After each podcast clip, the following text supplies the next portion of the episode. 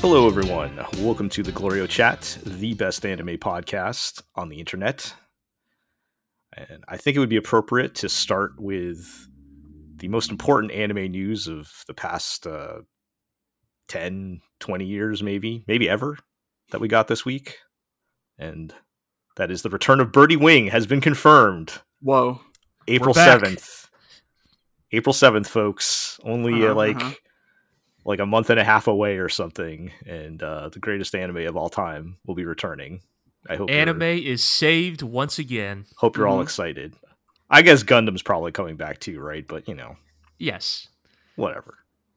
We, we know where our Leiji heart really Matsumoto is. gave the last of his spirit to ensure Birdie Wing would return to save us. Ah, Rip Leiji Matsumoto. R.I.P. Shout out to the legend Leiji Matsumoto, who hmm yes also passed away since we last Yes. spoke. Uh, at Not- least indirectly led to Glorio's 24 12 Oh my Anime god. the- Let's not talk about how long ago that was. when did Yamato I think it was 2199 winner winner anime of the year Uh. okay Jesus. I think it was for 2014 Anime of the Year. well, you know, Gundam uh, wouldn't exist without Space Battleship Yamato, and Birdie Wing wouldn't exist without Gundam. So really, It all comes back to uh, uh-huh. I think you make a salient point there Mhm. yeah. So R.I.P. to Leiji Matsumoto, of course. All right, well, we got we got a lot to talk about in this episode. boy, do we got we. a lot of things going on uh, that just we need to cover. So we need to get moving. Let's uh, introduce everybody. I am Jel. I'm, we're joined by Iro, I'm still here. I'm not dead yet.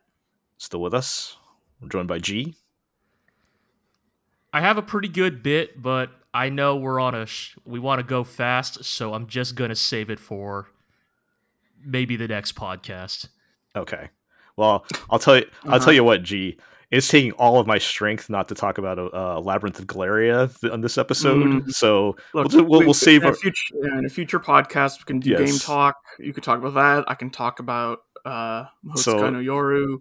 next. Oh, you guys, you guys, you guys have correctly guessed You can that I talk was about about to Yakuza talk about. Ishin. You guys, you guys correctly guessed I was about to talk about a video game, what I think is very delightful. Uh, you can talk about Hi-Fi Rush. No, you guys have not gotten close to the Oh game my goodness! Okay. I want to talk about. Well, that's that's a uh, that'll be a uh, you know cliffhanger for next episode. Maybe we'll do a gaming uh, segment next time. But anyway, uh, we're also joined by Peter. We fi- we finally got you back. Yeah, I'm I'm like about seventy percent here. I'm I'm I'm a Mhm. bit unwell, but I'll I'll, I'll I'll I'll get through things. Well, You are also not Peter, dead yet. yeah, also not Yeah. dead yet, Seventy yes. percent, seventy percent is more than some of us do on a good day. So Yeah. Well, we appreciate you uh, toughing it out with us, but uh, yeah, we got a lot of talk to talk about. Uh, aside from our usual anime, uh, we've actually gone some places uh, since uh, last time, and uh, maybe we can kick things off with uh, Peter. You went to Japan. I this, did. uh, past uh, The the homeland, the homeland, if you will. Yes, uh, the legendary. This, past uh, was it two weeks or you were Uh, out I there? went for a week. or you were went out there for a week, but yes. And Yeah. uh, Um, how was your trip? Yeah. uh, it was good. I went from uh, 15th of Feb to 22nd Feb, um, and um, I went because uh, because of Aikatsu, obviously. Uh, like, most The on world's brand number trip. one Aikatsu fan. Yes. Uh-huh. Um, yeah, because um, because what what's happening with Aikatsu is basically uh, for the I think third time they're threatening to kill it all off. Oh yeah. um, and sort of half saying that it's the end.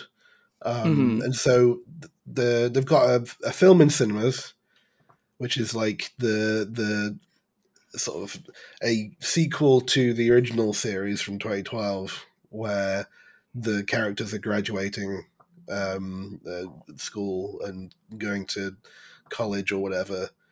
Um, and then, as well as the film in cinemas, there was also the the final uh, live concerts.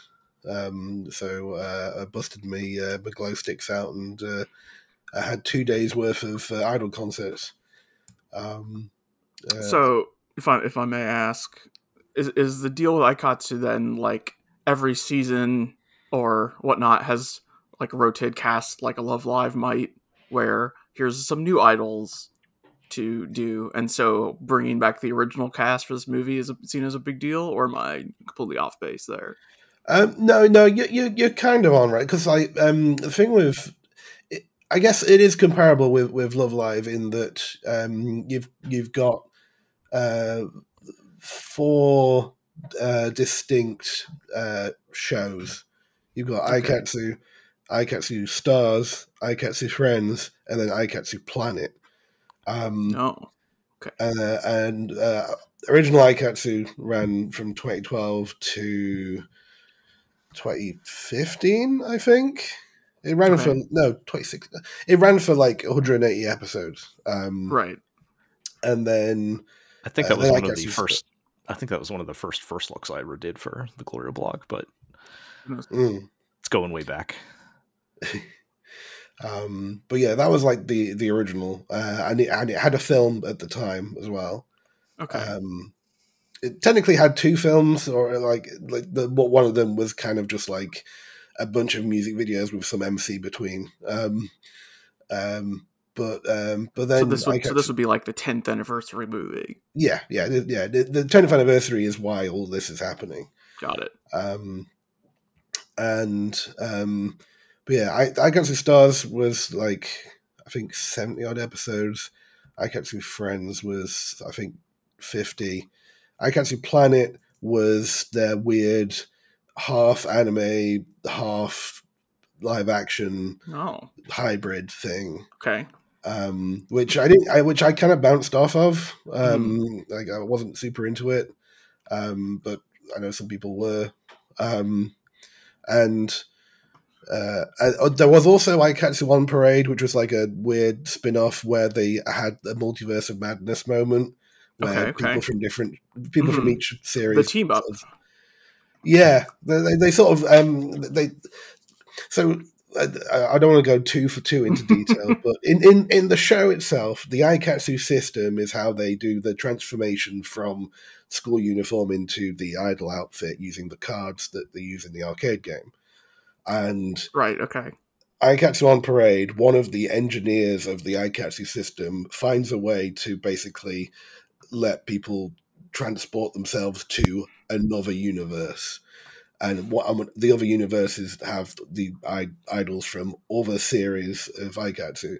And so we have like the crossover thing. This is pre Planet, so there's no weird Who Framed Roger Rabbit moments. So it's kind um, of like when it's kind of like when Kamen Rider will have a power up that is, the, and, the, and the theme of that one power up is last last year's Kamen Rider, and they got that special form from last year's. That that is, that is just previous character form. Sure, yeah, let's go with that. right. Yeah, sorry. Um, so, how was the movie? Movie was good. Movie was uh, like. I feel I, I a part of me wants to like do like a, a, a, like try and avoid spoilers, but at the same time, I think like maybe like maybe two people in the entire audience might be interested in seeing it. Mm-hmm. Um, uh, but uh, short version is um, it's all about the graduation, uh, like uh, idol graduation mm, type thing. And um, and so they're graduating from the, the school and thinking about the future. Um, here's here's the the spoiler bit, so I guess skip forward like a minute or two. But um, they have a time skip, and you see them as adults, which kind of blew everyone's mind uh, to the point where one of them just gets flat out wasted. Um, Gasp. Yeah, like it, it was kind of yeah, it's kind of like unusual for the, like an idol show to show these these these characters just getting flat drunk. Right. Um, So, like-. Even though it's been ten year anniversary, they're still just been high school students the entire time. Uh, so they've, yeah, they've not aged in real time. yeah. Um, I mean, you, you you might you might argue that this time skip is them catching up to Right. uh, the, the the present, like a ten years later thing. Um, although the film structure is they sort of got think like before graduation, and then they're sort of thinking about it, and then there's the time skip for a bit, and Mhm. then the people, the, the the the adults will reminisce back again, and then there's like the, the the final concert before the uh, like the graduation concert, and then it's all sort of rounds off at the end.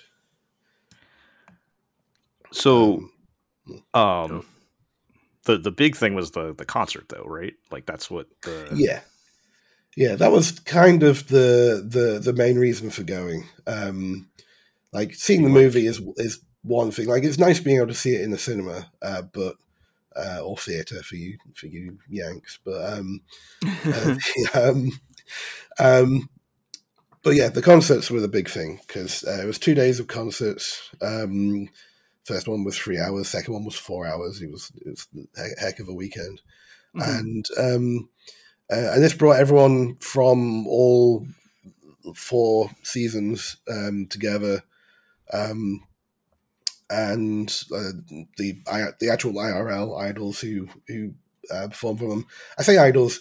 Aikatsu and Aikatsu Stars and Aikatsu Planet had idols as their singers, whereas um, Aikatsu Friends had uh, actual VAs do the, both the singing and the voices right. um, which meant that I got to see um, Ikasa Yoko live. So I've got that ticket. oh, Anafugo. Anna Fugo herself. Yes. Uh, Everyone's favorite.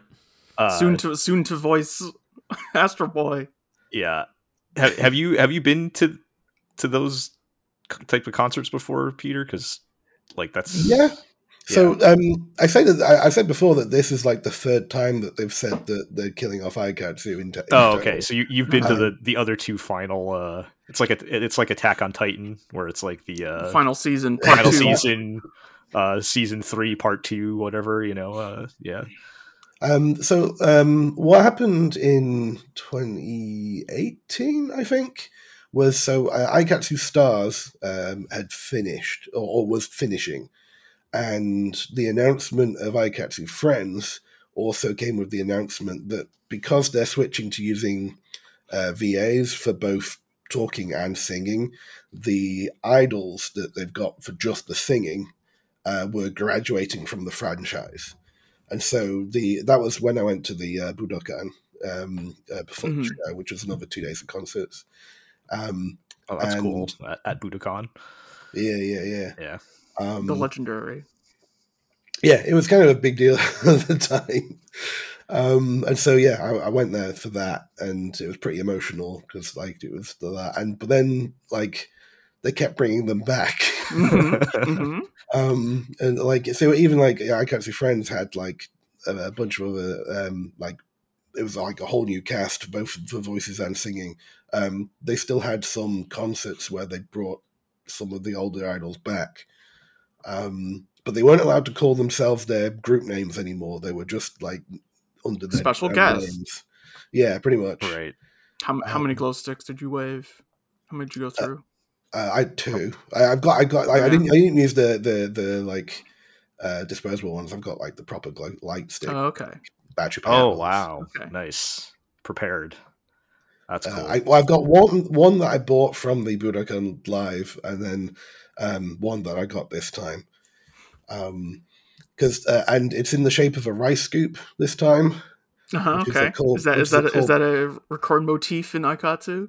Yeah, the um, the thing that happened what with like back to OG Aikatsu, like the main protagonist Ichigo was uh, staffing her mum's uh, bento shop, and she had like used a rice scoop, and like she was like pretending to be an idol, holding the rice scoop like a microphone, and then she turned the Ah. mic the, the rice scoop into a real microphone.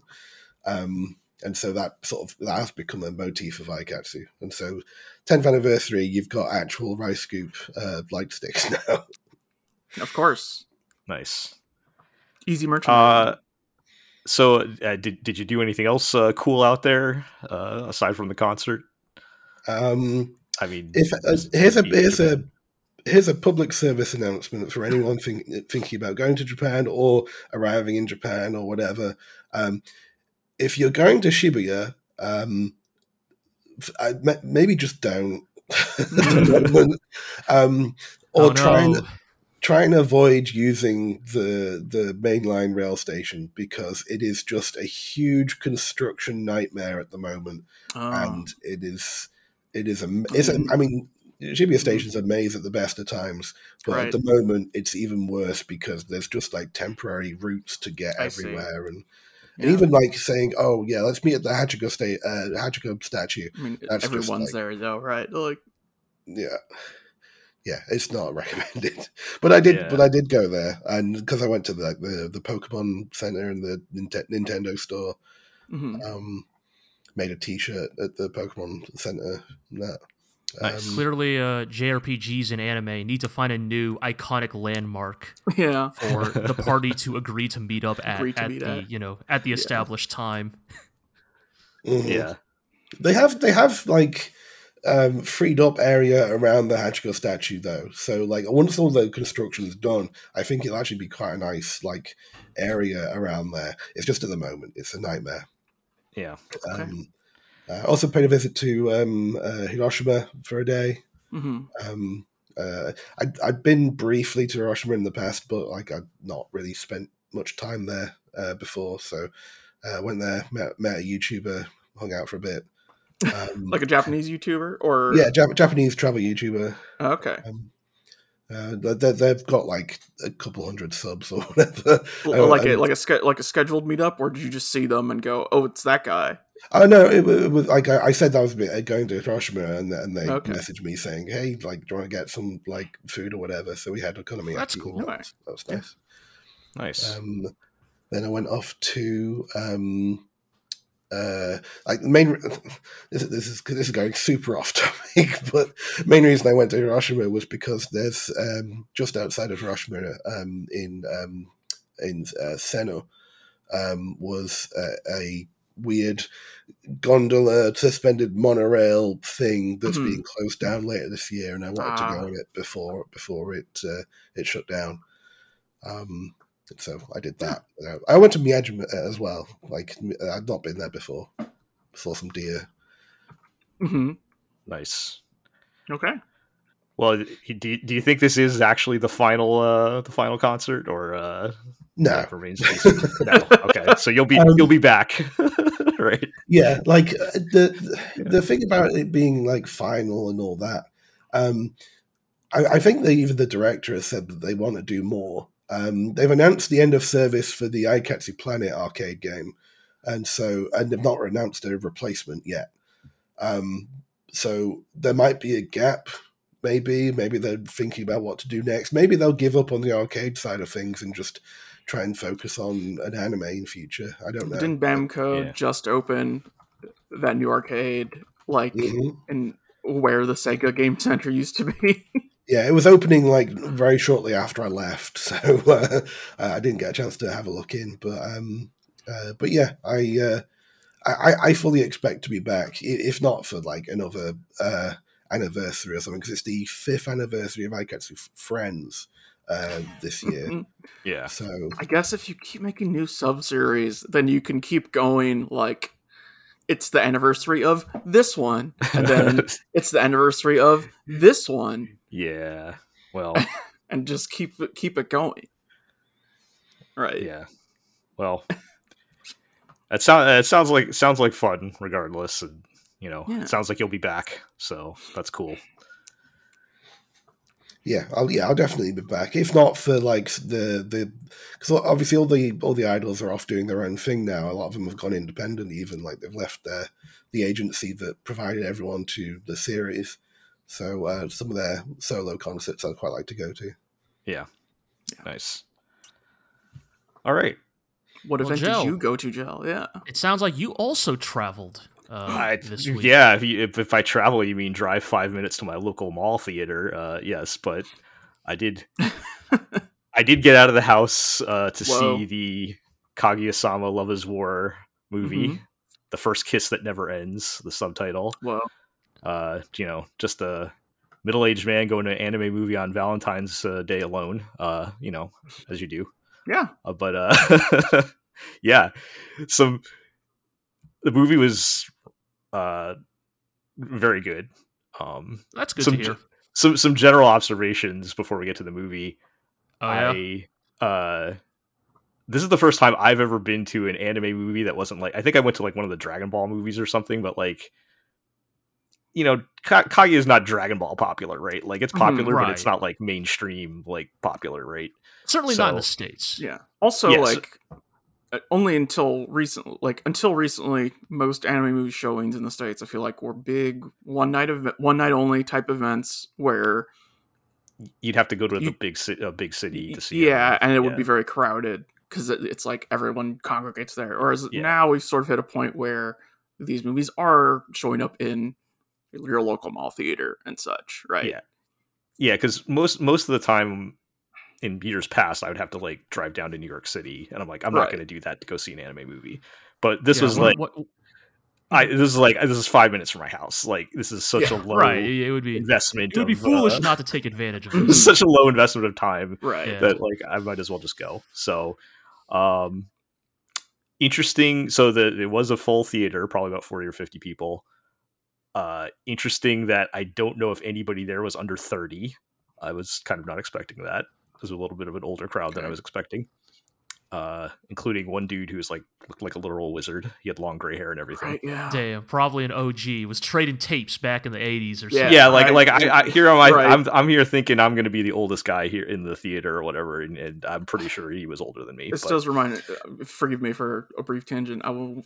Last time I was at Anime Expo and I was was in the bathroom, and there was an old guy there wearing a tank top with dirty pair on it that said like AnimeCon 1982 or some shit. Hell Nice. yeah. And so like I'm washing my hands, and some other guy walks up to this dude. Some guy my age walks up to this guy and is like, "Oh man, you were at that con? Can you like tell me how the scene was back then?" In the middle of the bathroom. it's like yeah, that's a little. dude. Yeah, that's a bit much. Anyway, continue. Yeah. There's there's paying respect to your elders, and then there's like, let me wash my hands, bro. I just uh, you know, but Yeah.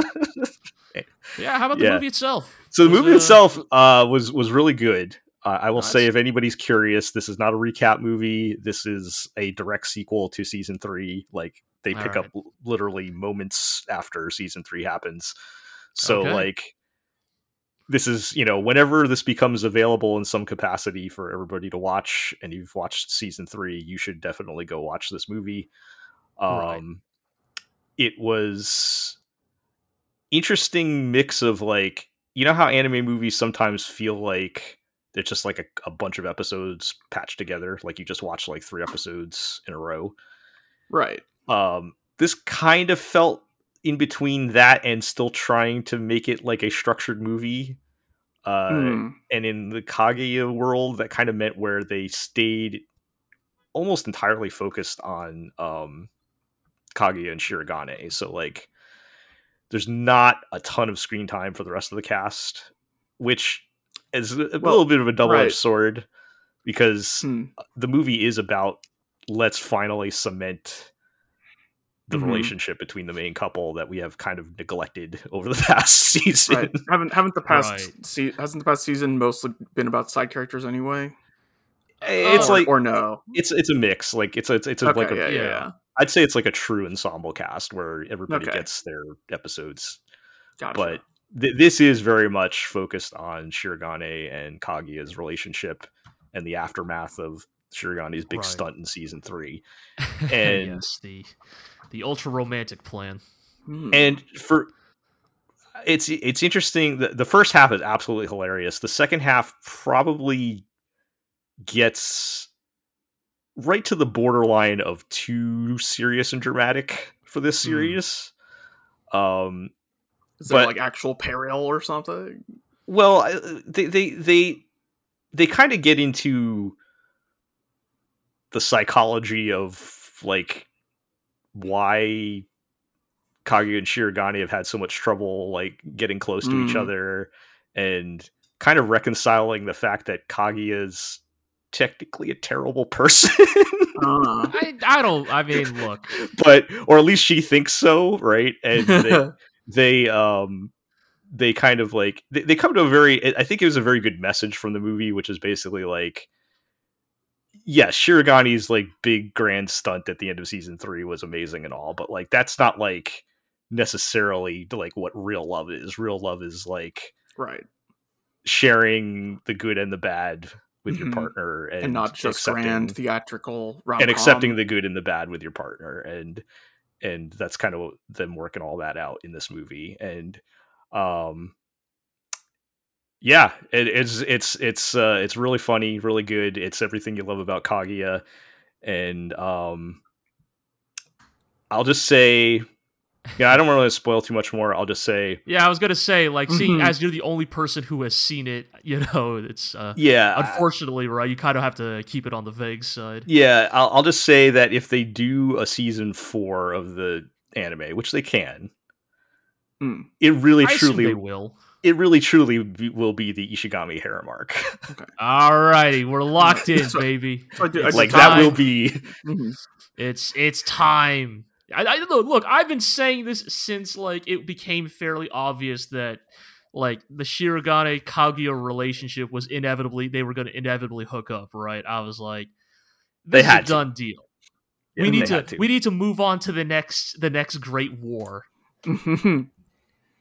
So And that I do have to ask: Is this movie, based on what you said, like, um, is this movie a like, you can watch it if you want, and or just watch the hypothetical next season and you'll be fine, or is this a like, this is core to the plot and you need to watch this to have full context for the next? You absolutely have story. to watch this. okay, This is this is non-negotiable. yeah, that that is definitely what I've heard. okay, Yeah. So th- this this is like direct sequel to see. This might as well be like the, the Made in last. Abyss movie. You know, like the Made in the Abyss movie, or this might as well be like the last four episodes of season three. Like that's Right? Yeah, yeah, it- yeah.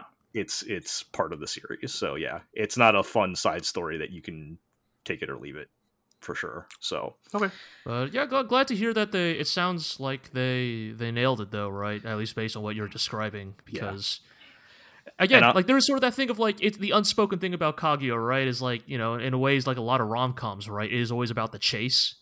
And what Mhm. happens when the dog actually catches the car, right? It's like where do you go from there? And it sounds like Kaguya Sama has an idea of where to go. yeah, It's good. and I will say, just again going back to the theater experience, um, and this this actually was the first time I've been to the movie since COVID. So uh, Damn. Ah, yeah, yeah. that was You didn't even you didn't even go out for uh Fast Nine. Wait, which which one came out during? COVID? I, I'm not. I'm not on that train. That, I I have All not been on that for- train. I mean, I think all I went for was Dragon Ball Superhero. or Dragon the Ball. last- Yeah, I shoot. The last movie I saw was Rise of Skywalker in December 2019. Oh my oh god. oh my goodness, oh, you have my condolences. So I was not in the rush to get back to the movie, but it- I I clearly just have weird priorities because I feel like I've seen like a decent number of movies since COVID. I- So- I- don't- I don't you go to have the movies- Friends to see them yeah, I don't go to the local- movies a lot locally, anyway. I'm not like really a movie guy anyway. But Mhm. that that aside, um, I did. It was cool being in the theater and everybody like laughing out loud right, together and like having like a big room of people. Anim- yeah, big Uh, anime showings in the West are you know people hoot and holler. Yeah, and and there Uh, there were there are especially in the first half there are a lot of they go they go in hard uh, on the uh, on the comedy in the first half and there's a lot of just I mean, they gotta. laugh out loud. They, they, yeah, they, they gotta loud convince the viewers, of course, right? Like, yeah Mhm. we know what we're doing. yeah I think I think one of my favorite gags that I'll just throw in there is um since it's a movie they can actually say the word sex Whoa. so they have you one can't beep it out. sequence- Don't have to beep it. Yeah, they they have one sequence where they just say sex for like ten minutes, and it it just it goes from like being funny Uh-huh. to stupid to almost annoying, and then back around to being hilarious Yeah. again by the Freaking time they're that's done. that one segment from Maidens in Your Savage season, or whatever, right? Where they're like, we need to come up with ways to say sucks It's something like Y'all that. remember yeah, that? but that yes, sure I- was a show, Eero. Yeah. that sure sorry, was a look. thing. Look, sorry. Yeah. No, no, it's fine. It's like, damn, that's a pull to. to So Uh, anyway, if you're a Kaguya fan, go watch that as soon as you have access to it. Is what I will say. I am. uh, I'm absolutely gutted because I, I was in Japan when it came out uh, in, in the cinemas in the UK, and so I'm looking now, and the only screenings of it are in the middle of the day, in the middle of the week, and I am working. right, which is Ah, unfeasible. hate Yeah. Oh, you know, just take a day off. Actually, here, uh, here it was. That's what Here- I would do. Here it was uh, one day only, uh, at least in the theater by Oh. my house. Ah. So I'd had to go on Valentine's Day by myself. Uh, but you know, it was fun. All right, Well, speaking of fun, well, yeah, let's Fun. get to our regularly for the whole scheduled uh. TV anime, and I heard talk that you guys finally finished uh, JoJo's Adventure Part Six, and need Mhm. to uh, talk about it. Quite a lot happened. so you know, we're, I know we're getting to this like three to six months late compared Mhm, to everybody else, thanks to Netflix. But Thanks. we Yes, have closed the book on part six of JoJo's Yes. Bizarre Adventure, And, and, and uh, consequently, the like sort of JoJo's Bizarre Adventure, kind of uh, like one to six is kind of its own unit, and so, Right, and so- in a and- in a way, it's the the end of JoJo's Bizarre Adventure. Yes, like this like I mean I I suspect that we will eventually get more of the JoJo anime, but in many ways this is sort of the place where if they wished David Productions could say this is the end of JoJo's Bizarre Adventure, the anime. Like yes, because, you know, I mean this is one of those difficult things, right? Of like it's not really a spoiler because like just sheer cultural osmosis and Mhm. like if you know even like the slightest like the problem is that you would you would you would have to exist in like an isolation chamber to not even get a whiff of the premise of where JoJo goes after part six. Where, right, but- where part six ends is the manga of part six ended twenty years ago. Like this has been Right. yeah, it's not really a spoiler anymore, but it also kind of is because of the like the spectacle of what happens. So I think we, we should just like say straight up like yes, this is going to be a part six spoiler cast, right? Like we were going Mhm. to talk about the specific events that happen here at the end of of, Mhm. of the anime and sort of yes, what that entails for the future of JoJo, both its manga and anime. Mhm. And so, the end of part six, to just give a brief synopsis, uh, Jolyne and the crew have broken out of prison. They have been chasing after Pucci, you know, the priest, who has Mhm. um, merged with the Green Baby, which is a being formed from a the last surviving bone of Dio Brando's body, uh, merged with the soul of thirty six sinners. Um, yeah. and basically, this has allowed Another him Tuesday to for evolve. JoJo. Indeed, yes, and allowed him to evolve his stand Whitesnake into C-Moon, and then subsequently into Made in Heaven. And Made in Heaven's ability, like at this point, all JoJo villains, is a Mhm. time-based ability. Yes. And Made in Heavens is specifically the ability to rapidly accelerate the perception of time. Uh, what this essentially means is that days pass by in minutes. Uh, uh, objects appear to move at unbelievably fast speeds as a result. You know, uh, if you if you drop a glass from your hand, you'll blink and then the glass will be shattered on the ground. Essentially, like mm-hmm. uh, and this is because Pucci's plan, uh, being a priest, and we've explained his backstory, where his motivation to become a priest was due to the nature of his childhood, his uh, very hmm uh, involved childhood with uh, half uh, With sibling report. Yes. uh, weather report in the deep south in the 60s or 70s or what we we got into that last week Anyway, is, but um Pucci desires to basically accelerate time so quickly that he triggers a, a new big bang yes. that so- will reset the universe but this time with him as the sort of omnipotent clockmaker who Yes. will be able to direct and control fate to play out Mhm. the way he believes is most ideal for the human Yes. race. he believes he believes that humanity can achieve true happiness, a, tr- a true heaven, if predestination is enforced upon them, and that they, if everybody understands exactly what will happen to them, the good and the bad, they'll be able to come to terms with this and avoid, you know, like plan for their their futures, and that this would be true happiness because nobody would know suffering because they just Right. they would just know what would happen already. Yeah, that that always works out. But yeah, Anyways, Jolie and the crew don't want none of that shit, so they try to beat the shit out of him. Uh, Jotaro shows up. Um, Mhm, you know, he's back. Uh, he's back. He has recovered from uh, all the stuff in the first half of part six. um, and dies. he's here. The cool music from the part three anime is playing. Star, you know, Mhm, fucking Star mhm. Platinum's here to Ora Ora. And uh, uh, long story short, Jotaro kind of eats it. I mean, jobs like a like like a fucking punk for like e- like every old JoJo protagonist showing up in a later JoJo part, he you know cannot do too much Yeah, less. so he's so in many ways, yeah. So Jotaro kind of goes out like a chump, but he tries his best. He he's, he has some pretty good plays, but also like there are parts of this final fight where Jotaro's facing off against Pucci where I go, man. This sure is the guy who was nearly killed by a rat with a machine gun back in Morioh. hmm Uh, I mean, did he just get power crept? Is that uh?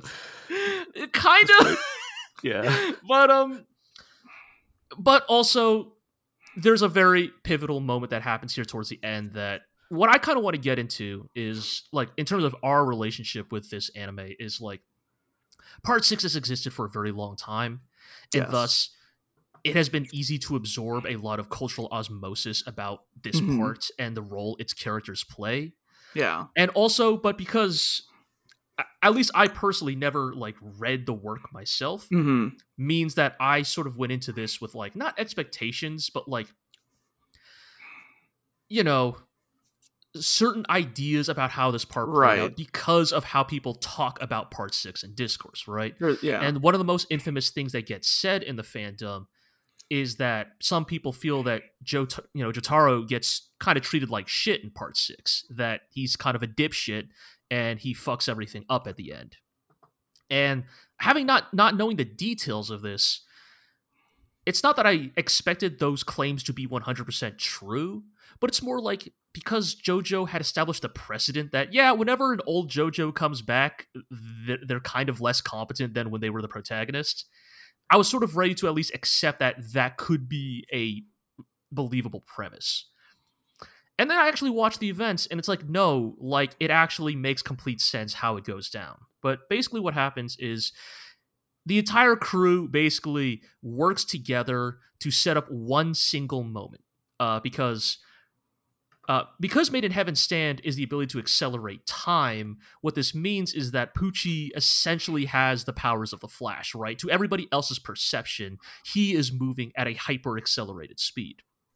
And so every member of the Jolyne crew sort of like plays their role to set up one pivotal moment where Pucci will be caught vulnerable just long enough for Jotaro to land the killing blow with Star Platinum.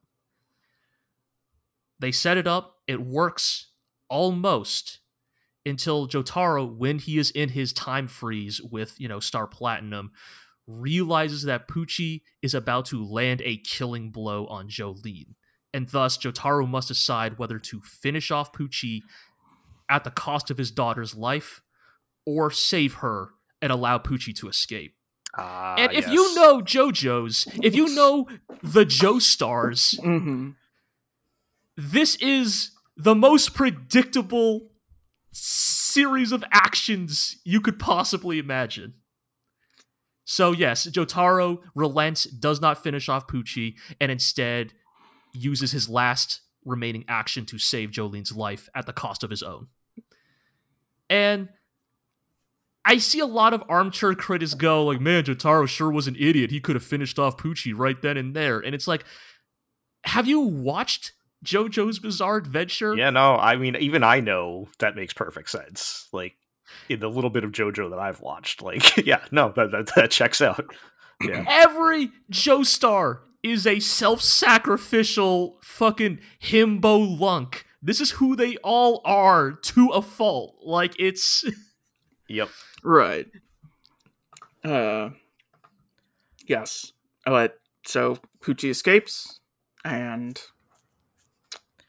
the the basically the whole party falls one by one. Right. Uh, is how Yes. I'd put it. Uh, and the only one Jolyne gives her life to allow uh Emporio Alniño to escape. The little boy whose power is, is, is the ghost room.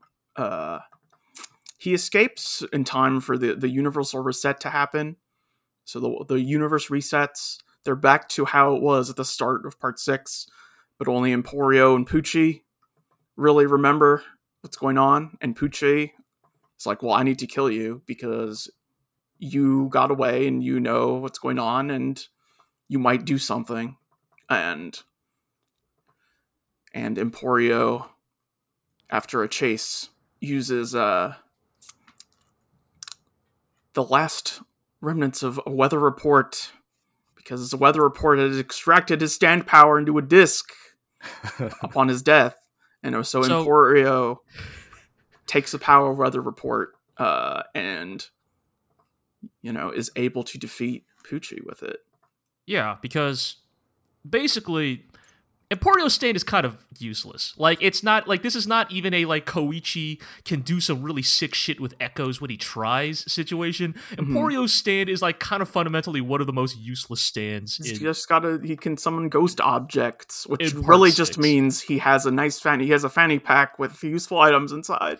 He basically has a bag of holding, but it only has like seven items made in the year 1996, and also they don't replenish.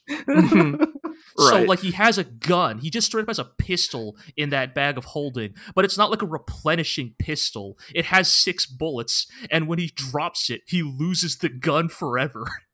right. Uh, so he's Um, even he's even worse than the guy from High Card. We'll get to that. Right, Yes. but he, you know, And- he he has but- been mission control sort of the whole show. You know, he he's helped the, everybody because He's he has a smart one. computer.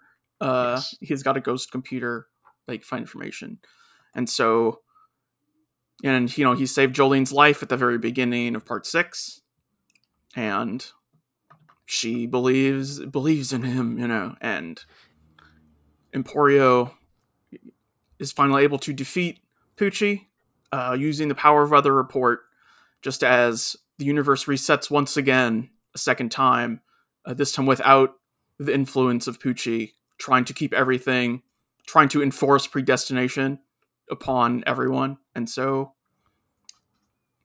the end of, of JoJo, asterisk, is that Emporio wakes up in roughly the begin at roughly the beginning of part six, just in a new universe where none of all of that happened and just meets new different versions of all the characters who now can live happy lives not fighting for not fighting for survival in Green Dolphin State Prison.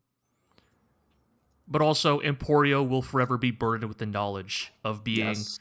The only the only person to know that he exists in a third new Yeah. universe. Right. Yep. Okay. And then they play around So about uh and then they do, yes. Uh, play roundabout. they so- did. It's good. What I mean, what do you got like opinion wise? What did you guys think of all of this? Like, I is this I ahead, really like the big picture moments of part six. I think Mhm. in many ways it makes a lot of sense that Araki would decide to do this because Yeah. i- i- in many ways the JoJo timeline was beginning to get bloated. And in some regards this was also kind of Araki's fault for insisting on bringing back like Dio in some form every time. So he's not entirely blameless here, but I think he also recognizes that he had created something that was beginning to unravel and yeah. Found a pretty what I think is a cool way to do a universal reset. Mhm. Um like and in many ways it is it is a bittersweet ending, right? Because like Pucci's whole deal is that he believes that the world is predestined, right? That there is fate that none can escape from, right? And the fact that Emporio meets alternate universe versions of the entire cast at the end of part six almost suggests that, at least to a certain extent, Pucci may have had a point, right? But the fact that these versions are not in prison and are not fighting for their lives against a diabolical priest also tells you that like things are not set in stone, right? That they're Mhm. that maybe these characters are fated to endure certain trials or face certain things or maybe they are fated to be certain types of people like they make it very clear that like you know when they introduce the alternate universe jolyne joestar she complete with the birthmark and everything this version is not like a hard talking criminal but she is still a fundamentally good compassionate person like all joestars are and Right. Mhm. it's it's it's a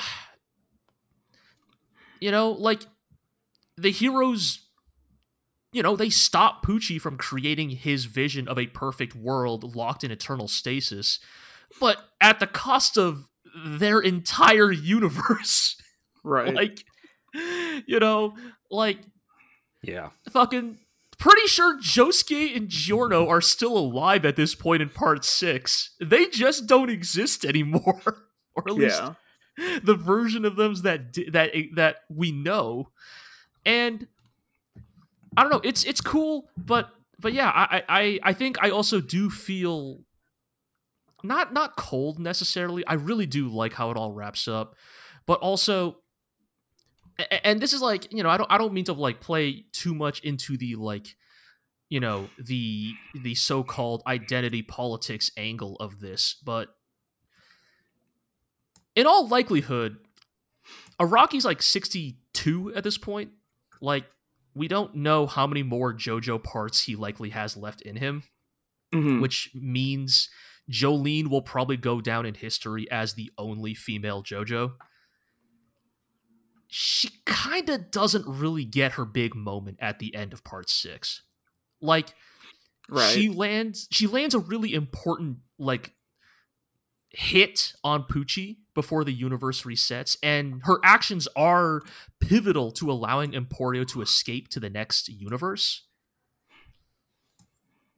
But she kind of doesn't even like go out in like a blaze of glory. Like the last we see of her is just like I'm gonna stay behind and do one last Hold desperate ora yeah. ora against Pucci, and it doesn't even seem like it actually slowed him down that much. You know, right. like the last we ever see of her, right, is just it seems like a fruitless, just rapid punch, you know, exchange. Mhm. And I don't know, it's just a little unfortunate, you know? Like Yeah. I- like the actual events, I don't mind. I kind of like that at the end of the day. Like, yeah, like a lot of big sacrifices had to happen to even stop Pucci, but they couldn't prevent the universal reset. But I Mhm. think it would have been nice if Jolyne at least got like her one big cool moment the way Jotaro has, the way Josuke and Giorno have. Like every JoJo has had that moment where it's like, you know, back against the corner, you know, you know, just villain about to, you know, finish them off and they kind of show what they're made of. And I don't know if Mhm. Jolyne ever really gets that moment. And some of that is I guess- because Jotaro is there yeah. to sort of take up the spotlight. That moment's probably the Mobius strip thing. Uh, Yeah, the Mobius strip is insane. Is a really good moment, don't but like, know it- if we can get into. That. Yeah. no, no, we got to keep moving. Uh, but yeah, so I, I'll just say broadly, I like part six Mm, in the big picture sense, but I think there are s- there there are smaller picture things about it that I wish had Mhm. simply played out a little differently. Yeah. yeah, Well, I'm. What I sort of find interesting is that, like, like we were talking about, this is the end, sort of the end of JoJo, and it's like. I would say the vast majority of the Western JoJo fandom, even the old heads, did not learn or experience JoJo until after this was like until many years after parts one through six had ended and Steel Ball Right. Run was was happening, right? And so it's kind of interesting that yes, it, it has run its course. It, JoJo got an anime you know, this anime that ran for 10 years that covered the whole story, right? Like it's like, oh, yeah. It it did it. it got its thing. We did it. It's we're done now. Uh asterisk. But uh yeah. When, so- when you guys say like it's like, I guess I I don't know the whole context of when you're saying it's done, but like there are more parts to I, JoJo, I know but there it- are more parts, right? but they it's- are they are in a different timeline, right? I It's- mean, they take place in the new timeline, right. like established at the end of part six. hmm okay. So and- we're so they're not connected. They're not as they're not connected really. It's a reboot. right. So the part, all the stuff that we know that like your average person knows JoJo as is over, right? But yeah, Okay. Yeah. but you know, I'm sure they'll probably still make anime of the rest of it, right? Give it a minute. Give it probably not Give for it a a long time. time. I don't think. Maybe. I don't, I, I- don't, I think it will be as many, at least several years until that happens. I I say maybe because so I, I will you know I will not spoil what goes on in part seven specifically. I have not read it myself. I I probably plan to soon now that I finished part six. But It's part horses. seven heavily involves horses and horseback riding. okay. And as we all know, thanks Hmm. to the hit anime and 2015, eh, 16, 17, I don't remember anime of the year Shirobako, probably Hmm. 15. Animating horses is really really hard Well, now that you, you It's like CG for that now, right? Ooh, I, baby. please don't do CG. I can't Uh, have a redo of golden talk kamui here Yeah. All right. I, we Yeah. cannot have cg Anyway, horses that's JoJo. It's over. It's over. No. It's been I mean, it's no, been here the whole time the blog's been here too. So it's like Yeah, I mean that's a big. Yeah. I mean, yeah, that was the second. Like I think uh, part one was the second season of the Glorio blog, Mhm. yeah and here we are, forty something seasons later, whatever. yeah. Yeah so i know we need to move on so let me get my one last snipe in i think it is criminal that part six has gotten so little fanfare Mm, for I, I, that part six's ending has gotten so little fanfare and i lay that entirely at netflix's feet yep. yes, absolutely. Every any if anything that goes on Netflix dies in anime discourse, at least on the yeah. internet. Yeah, it just yeah, that doesn't matter how big the the series is.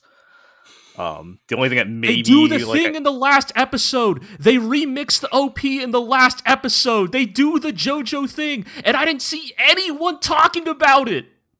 Yep. Yep. Thanks, Netflix. Thanks. Alrighty. All right. Let's uh let's move on. So new show we threw on here. Uh so full disclosure, I dropped the Magical Revolution Girls show, whatever Gasp. thing, as I didn't watch anymore. Uh but uh You picked up a new one. I checked this one out because I've I've heard I've been hearing things about it, and Peter, you mentioned you you've you've watched it, Yep. um, and it is so the show we're talking about, and this is a hell of a title here. Uh, the English title and Endo and Kobayashi Live for the latest on Tsundere Villainess Lieselotte. Um, it's a it's certainly an interesting concept. Um, I watched the first episode. Peter, have you caught up with it all? Yeah, I caught up with it earlier today. Okay. So the, the the concept is, you know, you've got your otome game with the villainess in it, and there's this this guy and a girl in the the broadcasting club, and they want to practice their broadcasting, so they they play this otome game to like basically do like sports announcer style commentary over the game while they're playing, and uh, it turns out that they can magically uh, communicate that the prince in the game can hear them uh, when they're giving their commentary, and he thinks they're like some you know divine beings speaking to him, and so they they realize they can have some in- influence or control to change the game, and they want to save the the the villainess because she's a cute tsundere lady, and uh, it's it's actually a pretty fun concept. I mean, I've only watched the one episode, so Peter, I'll let you. I'll turn it over to you in a second. Um there's a, there's layers to it because there's like the the relationship in the game and then there's like endo and kobayashi themselves they've got something going on. And I'll, I'll point out they are not isekai they are in the real world playing the game still but they can communicate through the game to the prince basically. But um i mean having watched more of it what what have have you been liking it peter? Uh, so I, I am still really enjoying it. Um, that being said, I'm also kind of disappointed that they're not going harder in the commentary aspect because um, after a few episodes, the commentary stuff is sort of it, it's sort of relegated to the just hey look she's a tsundere like just pointing it out and that's kind of that is kind of the joke. Um like they do still give advice to uh, to to the prince, um, but yeah, I feel like they could they could have done more with the commentary stuff. Um, yeah um, yeah, I I Like- kind of got that impression in the first episode where I was a little worried that they weren't going to make this like because I mean that that is a great hook for some like real silly comedy, right? Like and just I'd love to just see the the you know the actors like really hamming it up on that and everything and that's a little Yeah. disappointing to hear that maybe they're not going that way with the rest of it but yeah, because like um the there's a couple of later episodes that spend a bit more time in the real world with uh, um Endo and Kobayashi, like just in school or uh, hanging out or whatever. Like, because obviously, yeah, they they do have something going on. They are they are becoming more of a couple, um, and there's also a a third person who may or may not have some influence over the game question mark. Um oh yeah I saw that like at the end of episode one they show some like actor guy or something that was also playing the game right? Yeah yeah is he they- like they- trying to they work have- against them or something? Is that the angle they haven't for? really ex- explained that yet but he did show up again in like not the most recent episode the episode before. Um Oh, just really? like- Because we're like halfway through now, and they haven't. yeah I, I know that's that, that's kind of the thing like they've not really they've not really explained what's going on there yet um but um but yeah like the the thing with the um saving the villainess is like she's got like the a witch inside her or something that could like destroy the world and so they've got to try and make sure that the prince and the villainess actually fall in love properly so that the witch doesn't get to use the villainess's emotions to blow up the world or whatever um yeah. but um but yeah there, there's been there's been a lot uh, like like like the the the third guy whose name i can't remember um um there's been a few moments where it seems like there's someone uh, like some of the characters in the game sort of half mention that they've done this all before. But like, oh, it's sort of brushed off. Hmm. um, there's also some like, uh, I mean, obviously the fact that this is happening at all means there's some magic going on because, like, the in I think in episode two they talk about how they can't create another save file, and the current the save file that they've got has got some like and they can't turn off it. autoplay, right? Like it's just yeah. Yeah. um, and uh, they also can't even start the game when both of them aren't there. And Oh, yeah, there's okay. some there's some weird stuff going on. Um, but like generally, fini- ge- gen- generally speaking, like it's still fun. Like I- I'm enjoying the the show as like a sort of a standard villainess show Yeah. because that's what I do apparently. Uh, but, um, um, but yeah, I, I feel like I'd like them to do more of the commentary stuff. I mean, they even like, I mean, the most recent episode, they like half of the episode is in a school because they're actually doing commentary on an actual sports game. Like they're doing a, doing a basketball game, um, and how they got really good at it because they've been practicing with the with the game with the the, the otome game. Um, but I'm like, couldn't you have done more of this actually on the game? Uh, right, uh, the actual like main thing. Yeah, S- stuck to the That's premise of the show. Mm. or- yeah, yeah. I, I was kind. I, in general, I was kind of surprised how much like real world stuff is still happening. Right, Uh, like splitting their time between that and the the game world. But yeah, I don't know. I mean, I I thought the first episode was fun. I agree. I feel like they could have taken it another to another level. So you know, I don't know if I I might give it another another episode or two here, but we'll see. But uh, you know, if you're, I mean, Peter, you're gonna you're sticking with it at this point. I mean, Yeah, you're halfway I'm- through. I'm you're committed. Yeah. committed. So I The guess we'll um, see how that goes. the, I, yeah. I know that the the light novel that it's based off is finished. Like there was only uh, three volumes. Well, there was two volumes in an, an EX volume. Okay, Um, so that help. That then- does help actually. If there's a, a actual ending, Yeah, they just that- and I actually stick to the ending and not you know set up for more anime. So that Yeah. that, that that is encouraging. That's always good to hear. So yeah, the manga's still ongoing, but I guess that's probably just based off the light novel. So uh, yeah, we'll see. Yeah. All right, let's uh move to Oh boy. uh, Nier Automata version 1.1a is boy. back. It's back. it's back. Uh, we got fully back. We had two more episodes. Mhm. Yeah. uh, covering some some big big plot moments from the game. Yeah. The first one yeah. we us in a way. Uh, uh, the first one we had the the going to the uh, the, the amusement park, Yep. uh, which to me was one of my favorite moments of the game. Um, t- that was like that was I think uh when it hit me that that was a very good video game and something special was like when you're riding on the roller coasters and uh, like Mhm. in the like the two like the 2D fight yeah, yeah, yeah, and yeah. the, and the, and Right. that, that the music the, the music in that whole section is probably my like one of my favorite stretches of music from like the amusement park into the boss fight Oh, it goes And, so um, hard. it, I was like yeah you know what this is actually something special going on here in the game Mhm. uh in the anime eh, They- It's all right.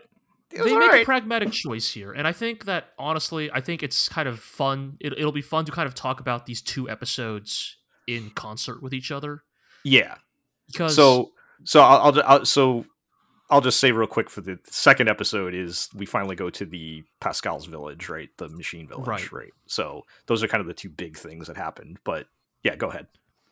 because uh the first episode where yes we fight uh we you know not we fight i'm thinking of this as me playing the video game Mhm. Uh, They- where they the battle- audience, Yeah, they uh, battle the yes. songstress Yes, we're- we're- Simone de yes, Beauvoir, right? yes where 2b and 9s confront simone the uh the songstress robot and They play It's a beautiful pre- song. Uh, yes yeah. and they unfortunately have to skip basically all of the amusement park to get to the fight Yeah. And it's that it's that sort of reminder that like oh right like this is sort of the things we were talking about before this anime aired right of like how can you adapt this source material because as you were just saying Jel so much of the memory associated with this part of the game is in like walking around the park seeing the clown robots you know throwing the confetti and dancing you know Riding riding, the on roller the roller coaster Coasters, yeah. And you can't, And- you just can't recreate that. No, how, no matter how good your anime Yeah. is, you can't recreate that in an anime. A- Yeah, And it's funny, so they don't even try, right? They just like they get they arrive at the gates and then they just go directly to confront Simone. And the fight is I mean, compared to the Adam fight, I would say in terms of actual action, this is a pretty good this is a pretty good take on this boss fight, right? It, it's it's a pretty faithful take on the boss fight, you know. other than like- the CG on the boss being kind of dicey, but the the yeah, the, the choreo like the, the actual like action choreography and everything is actually is very is was very good. Yeah. Yeah. And so as a result, it's impressive, but it's impressive because it's it's just reminding us of all the things we liked about the video game. Yeah. And as a result, Play the song. that- yeah, play play the good song, right? Say the Yeah. words, right? And so I think this first episode of the two is fine, but I wouldn't necessarily call it like outstanding because it, yeah, as we say, right, it is mostly just adapting the events of the game. Yeah. I, I do Um, think I, I, I did I, I do think when they take their creative liberties like with like um 9s's hacking and stuff like that, I think that was fine. That was, Right. like that was So, appropriate in general, like in general, I think the stuff with 9s's hacking has been some of the best material in the anime. Yes. Yeah, Yes. because that's like the most I- original where they're really Yes. taking their creative license, Yeah. right? like that's that's actually kind of yeah that's kind of the point I, I was going to get to is like and so as a result the, the most i think the most notable parts of that episode are the parts that are anime original right like it is the performance at the beginning where you see the robots doing their play it is the part at the end where 9s kills a robot mother and child in cold blood after Yeah, his like very traumatic hacking experience, right? Like Yeah. It's it's all that stuff that like kind of stands out a lot more because we're not expecting it because we don't because those, Yeah. that stuff wasn't in the game. and I think those are appropriate things to add. I think it matches Totally. the the Yeah. everything they're trying to do, right? So that's good. Yeah. And I think as a result it's the second of these two episodes that's really interesting. Yeah. So the Yeah. the second episode, we do go to the the machine village. We meet finally Mhm. meet Pascal. Yes, Um, and good boy Pascal, Yes, Dust Boy. the pacifist robot who uh, has has decided that instead of fighting the endless war between machine life forms and the androids, they should just form the little commune and chill out. and uh, you know they. I, it, again, it's it's anime original, but they they kind of get the same points across at first, and then uh, I, I I don't remember them worshiping Emil. Did I miss that? No, that, Oh, that's this new. is this is the swerve at the end, right? Is where because uh, Eero and I, I guess you know, being the people we are, who probably have obsessively remembered details about the Nier Automata, you so more than you, more so than I. definitely noticed like right out the gate, like hold on a second, like the robot village isn't next to the mall. Emil was nowhere to be found at the mall, right? Like Yeah, and it all kind of adds up to the sort of the shoe drop of yeah i guess emil like i, I guess we're not going to get tuck tuck emil or something we're not going to get merchant emil singing the song hmm we're going to get imprisoned tree spirit Right. emil i guess It's like we sort of discussed Emil in in the context of the game. Emil is Yeah. almost exclusively a fan service thing of hey, Right. remember the first Nier game. Uh, and i mean he has like no story significance i don't think he basically none. There's some sides. Yeah. There's side quest stuff that's mostly referencing the original everything game he did important was like prior to this, right? in Like, the backstory, yeah, and so but- yeah. in a adaptation of Nier Automata, if you want to sort of gun the main story, uh, there's not really room to have Emil be there in a meaningful capacity. Like it, Yeah. it would, it would be needless screen time. Uh, and so having him just here hanging out in this tree in a in a sort of non-important yet important role, and having the quick flashback to all your buddies from Nier One, Gotta uh, get Kainé, Kainé out on screen and uh, yep, yeah. and Weiss Yep. and uh, whatnot. It felt like it lets you hit all the same beats as his long side quests in the game real Right. quickly Yeah. and go, "Yep, hey, it's Emil. It's, yeah, it's Emil," and let's move play emil's theme Yep. everybody cry Yep. Play the song. the original Emil thing. So it's kind of yeah. That's so that's kind of interesting to have that But- and tying it in. Go ahead. And I think the most interesting thing of all then is how it all ties together in how they or how they all- how they tie it all together in the anime, which is that in the anime's version of events, we discover at least in this timeline that Emil is the one who is responsible for imbuing Pascal with his brand of pacifism Right. because we get this rather lengthy Pascal flashback that you know confirms that you know stuff that we all kind of assumed in the game is that Pascal was fighting in the hum- the the android machine war for a very very long time right. and that uh, Yeah. meeting Emil by pure chance imbued him with the spark of pacifism and self preservation. Yeah. And it's sort of an interesting choice because Pascal and Emil don't interact at all in the game, but the anime almost decides that actually wouldn't these two characters actually like wouldn't it be really interesting if these two characters met in some form Yeah, I mean, And, it's not like- like a wild like divergence from the themes or anything, right? Like it's Right. kind of makes sense. Um, you know, even if it didn't And- happen in the game.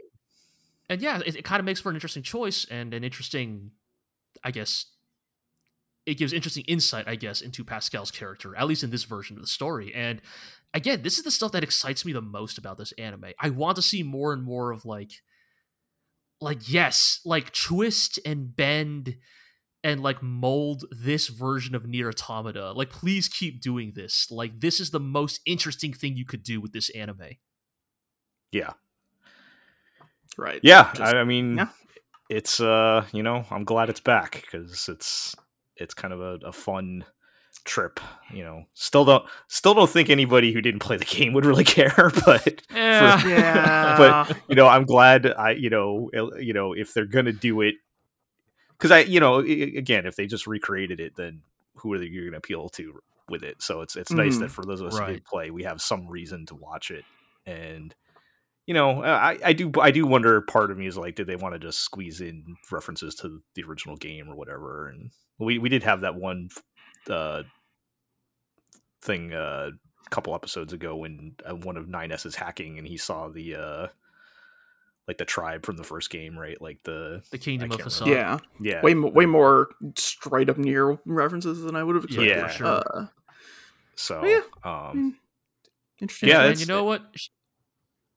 Sh- Uh, uh, shout outs to Emil showing up in the puppet show. Oh yeah, that was fun. yes, if he can't show's get any spoken lines in the show itself, then at least he can show up in the post credits. Yeah. puppet show is still great. So Yeah. hmm All right.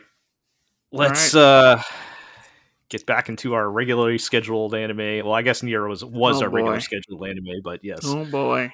Uh what's going on with Vinland Saga? Oh, they Uh, got a horse. They did it. They needed a horse. They got a horse. They got know. the horse.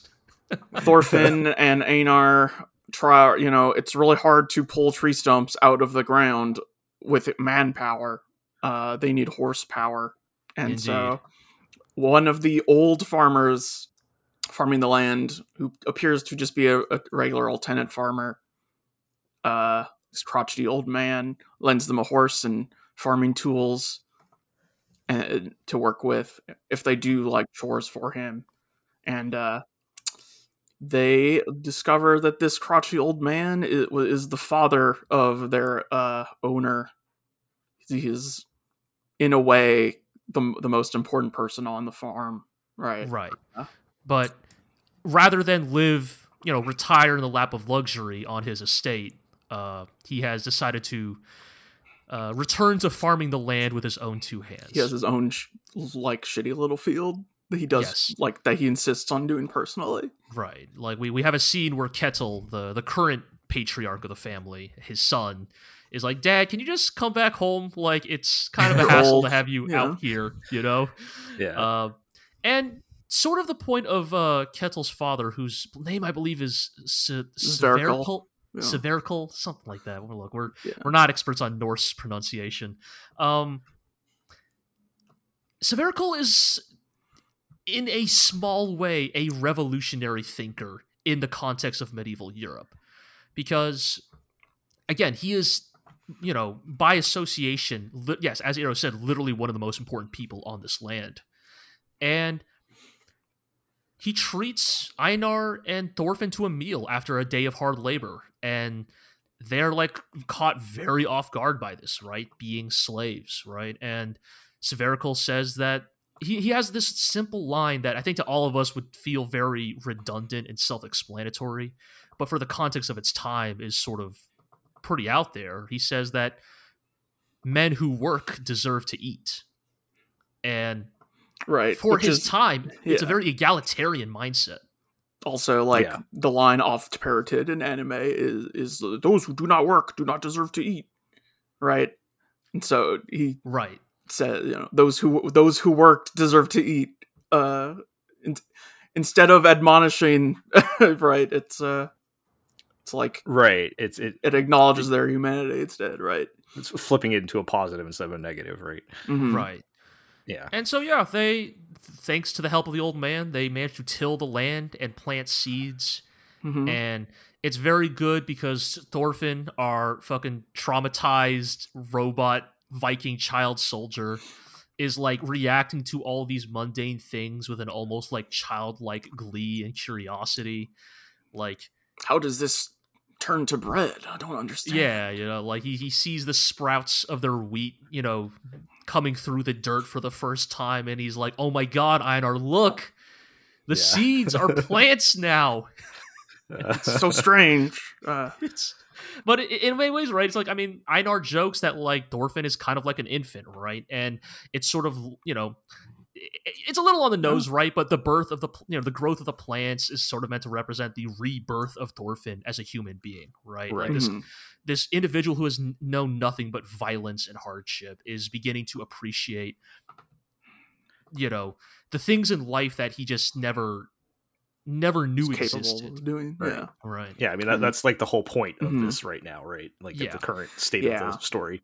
Yeah. Yep. And, and then the second episode happens Yep. where to remind you um, that slave slavery bad and that slaves have Yes. a shitty life yep because Master Ketil's son uh, Thorgil returns home uh, after being out and about fighting in war. So he's this big, muscly warrior man.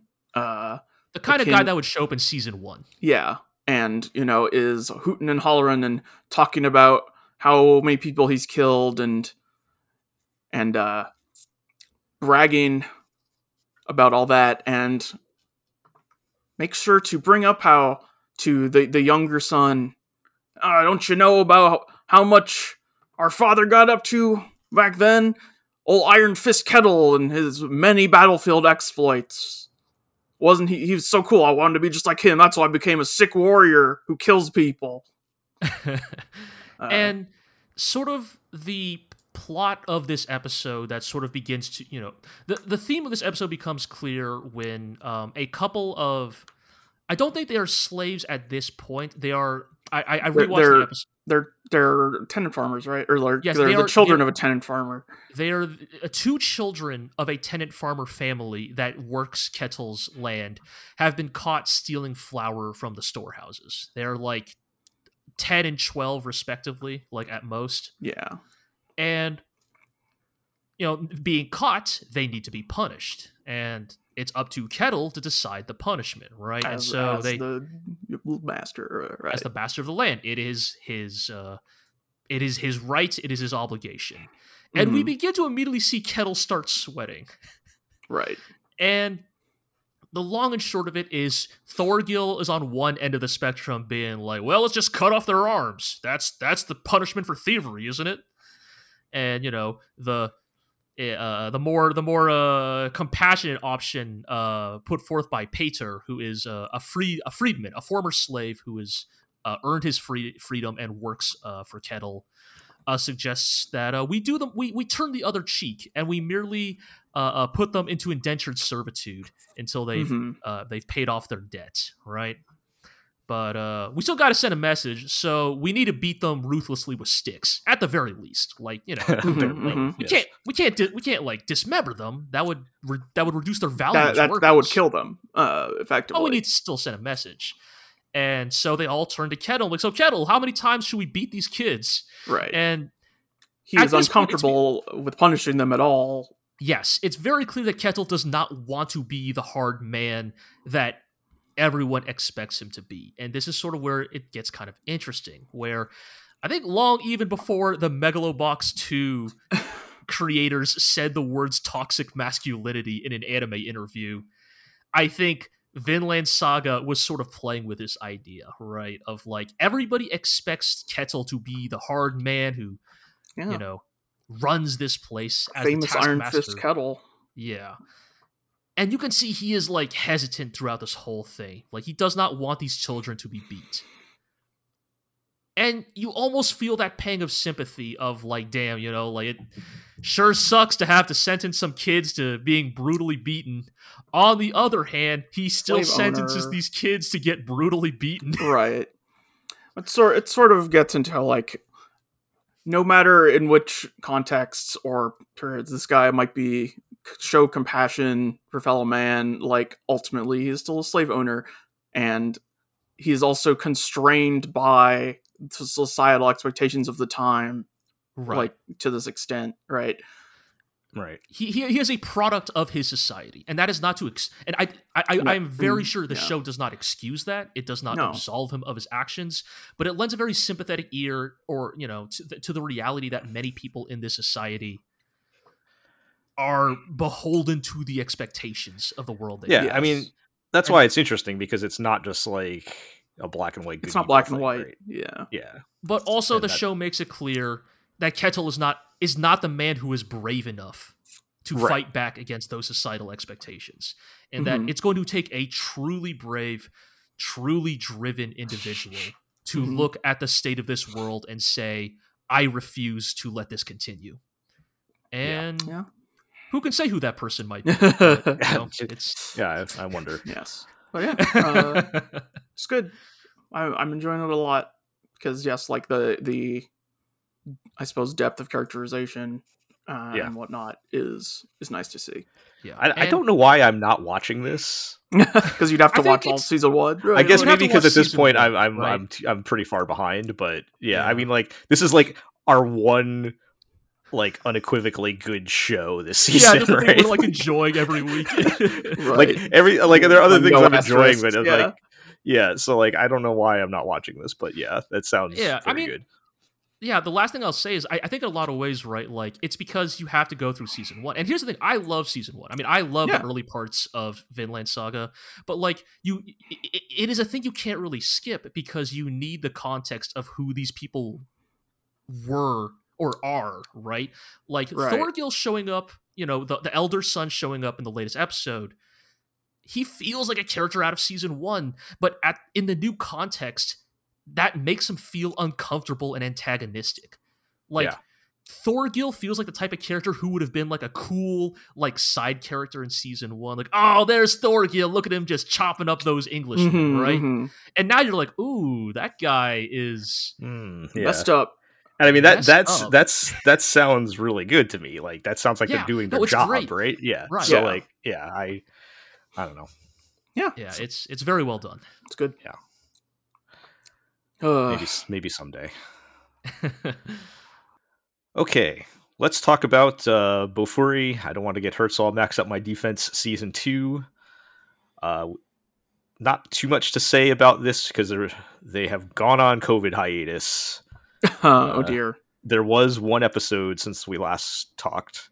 I guess increasing your defense doesn't increase your status ailment resistance. Oh no, that's her. That's uh, Maple's biggest weakness, actually. But uh, ah, yeah so the, there was one episode they're kind of on this mini arc where everybody gets their pet thing because that, that was the new the hot new release is you can now get a pet monster and the one episode they had was like focused on the other characters in the guild which they very rarely do other than like the one samurai girl aside from the main girls and so this episode was almost entirely focused on the the side characters getting their their Pokemon, and um, I, they're they're not terribly interesting characters. So just like I don't know, it felt a bit of like kind of a throwaway episode. But um, well, you know, P- Peter Peter, you are the first person to ever get on the podcast that has also watched Bofuri. I don't know if you're totally caught up, but I don't know how you've been enjoying. I'm it. one episode behind. Uh, yeah, no, I, I haven't watched uh, the latest episode yet. Okay. Um, I think any I'm any general feeling on season two so far? Um, I mean, I, do feel like they're spending a bit more time with other characters this season, just generally. Yeah. because like season one felt like it was well, Maple's getting more OP every episode, um, and then there's like the big fight at the end. Um, whereas season two seems to actually spend time with different characters. Um, not just the Samurai Girl, just like in general.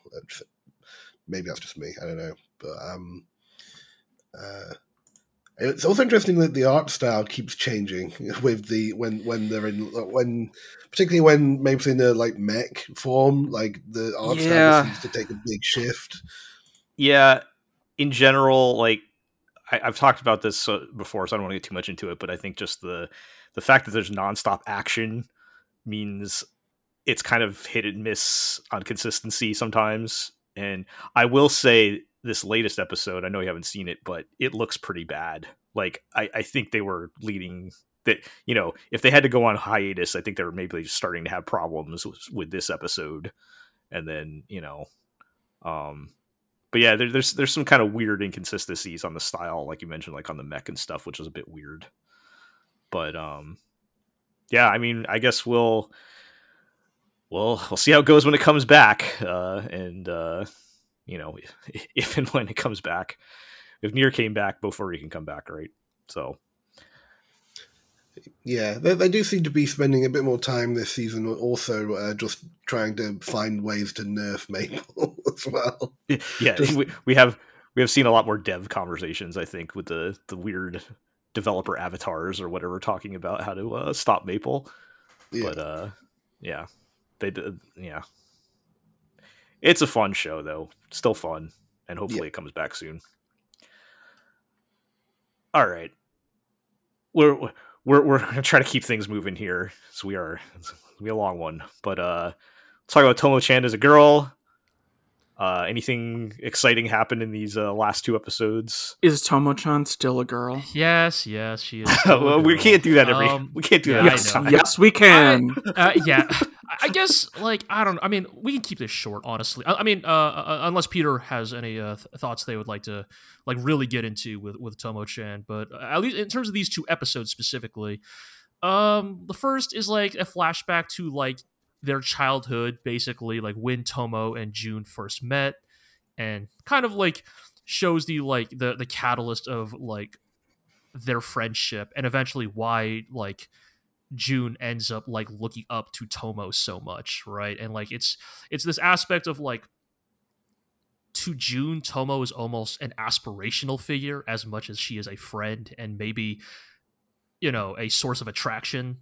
And I guess they're trying to like so I, I think they're trying to like do the thing of like this is why Jun is like conflicted about like you know opening up to Tomo about them becoming a couple is because like you know she's his best friend and she's someone he's attracted to but also she's someone he really like looks up to and wants to aspire to be because i guess the idea is that Jun as a kid was i don't know like a sickly gamey gamer nerd i guess you know? Like, uh, and that it was only through tomo's influence that he became the karate giga chad he is now i guess.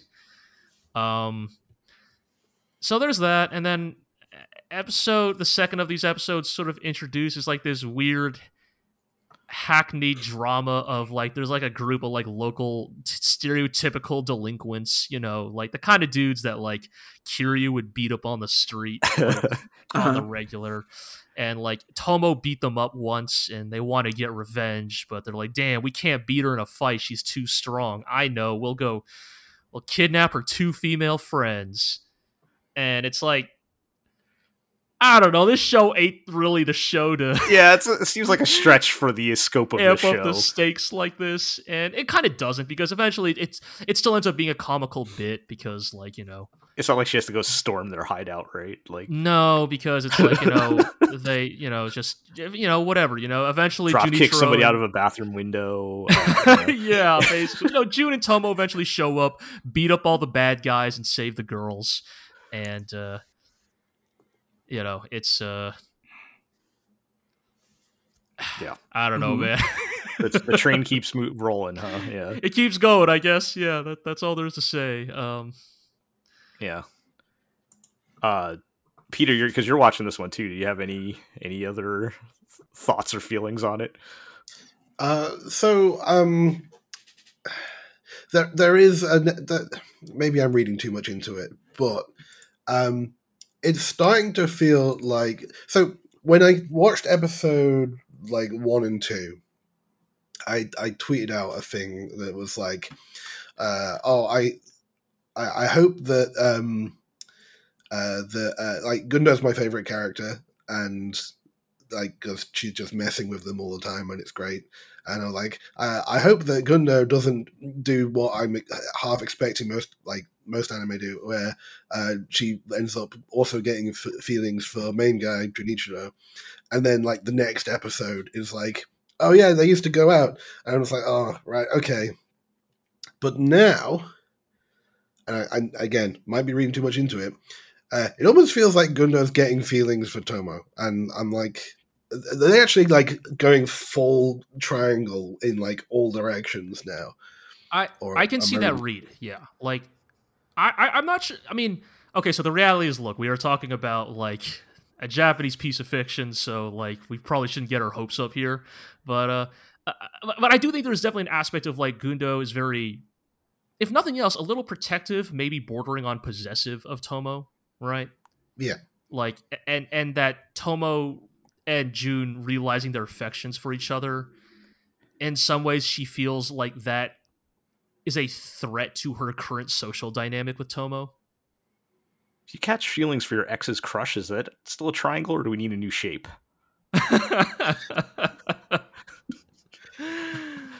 Uh, like a, I, I don't even know what you call that, but yeah. uh, Hmm. the, the the love L, I guess. Is it a love T? I, I, I, I don't know. Is it a love three way intersection? Oh my goodness. We'll have to workshop Yeah. this another time. Y but, uh, junction. Look. yeah.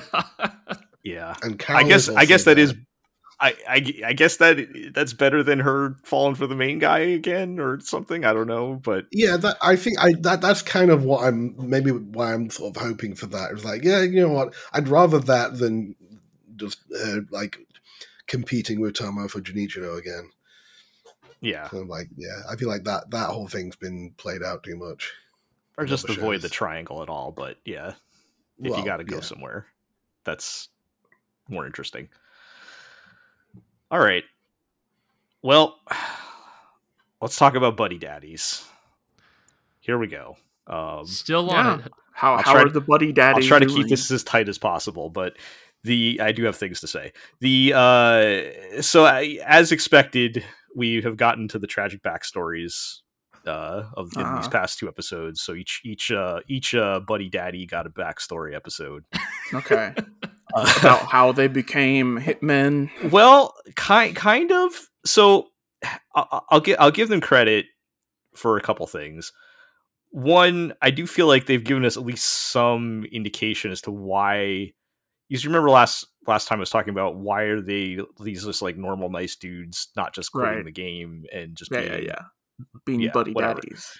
being buddy daddies, and I'll, they they give some reason why, which I'll get into in a in a second. And I, I also want to give them credit for, g- despite all of this happening in the past in throughout the course of these two episodes, they still do a good job of preserving the core good part of the show, which is the family, the buddy daddies, and their daughter.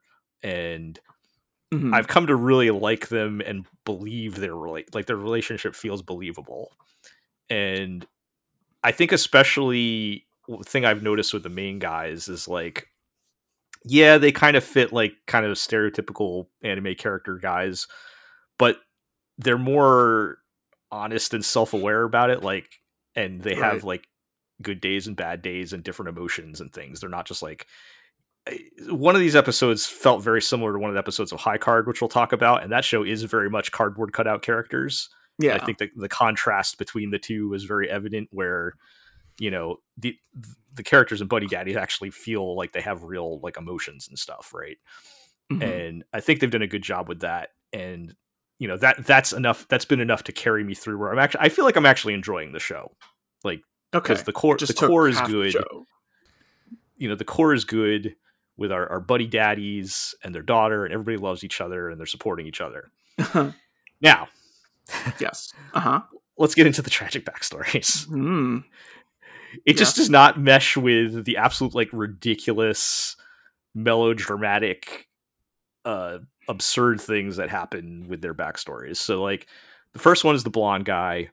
We find out we still don't know why he is a hitman hmm because apparently he was a hitman prior to these things happening, but Okay.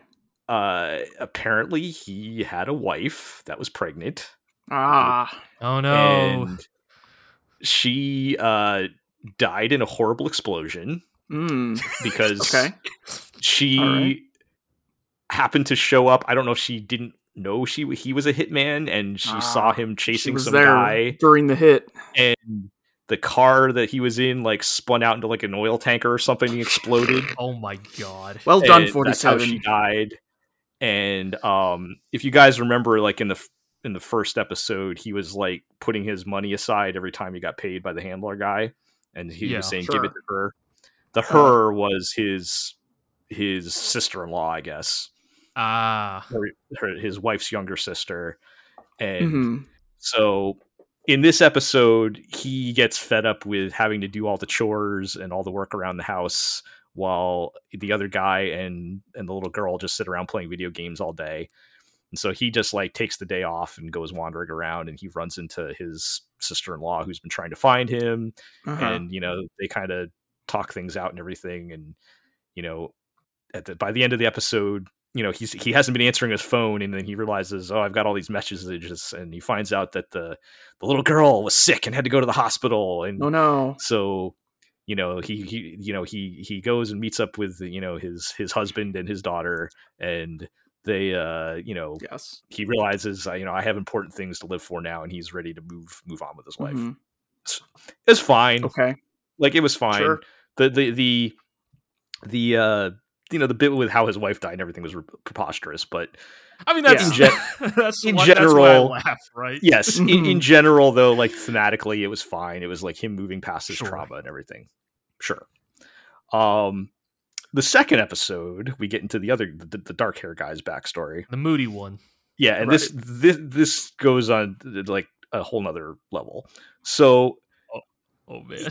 he Okay. apparently is the heir to some like high-end Conglomerate, assassin Right. organization Oh, okay. of course. and um you know as he was finishing his training he Mhm. was like having doubts about wanting to be an assassin and it, and his dad let him basically take a leave and slum it with some low end organization while while you know while he thinks it over so long as he promised to come back someday and you know so he's been hanging out in the minor leagues for a couple years and that's how he met uh, you know the other guy and you know got into this so like the the handler guy that we see at the cafe is like you know just like a low end handler out in the middle of nowhere and so in this episode his dad's calling him back to the major leagues he's like you know Ah. you've had enough you know you've had Me enough too. time yeah.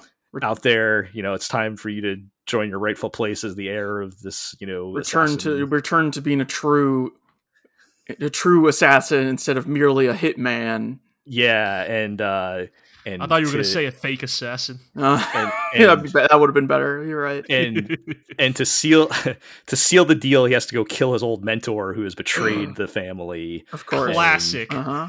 it's it's all very dramatic and There's some just John like Wick shit. hmm yeah you, you know, they do some gun fu um So like, actually how, they're- how, go ahead. Yeah. yeah the, the, the fight was actually pretty well done i'll give him that Oh, yeah? um pretty well animated um but Mm. at the My- same time like I, this is like in another context this would be fine Mhm. i just don't feel like this is ma- meshing with right my question my question on hearing this because the previous one i'm like i see how this connects to the premise of they are buddy daddies uh how does the second one really relate to the, So- the premise other so- than it's a now we he may have to go. Yeah so i mean that's the thing. You know he's supposed to be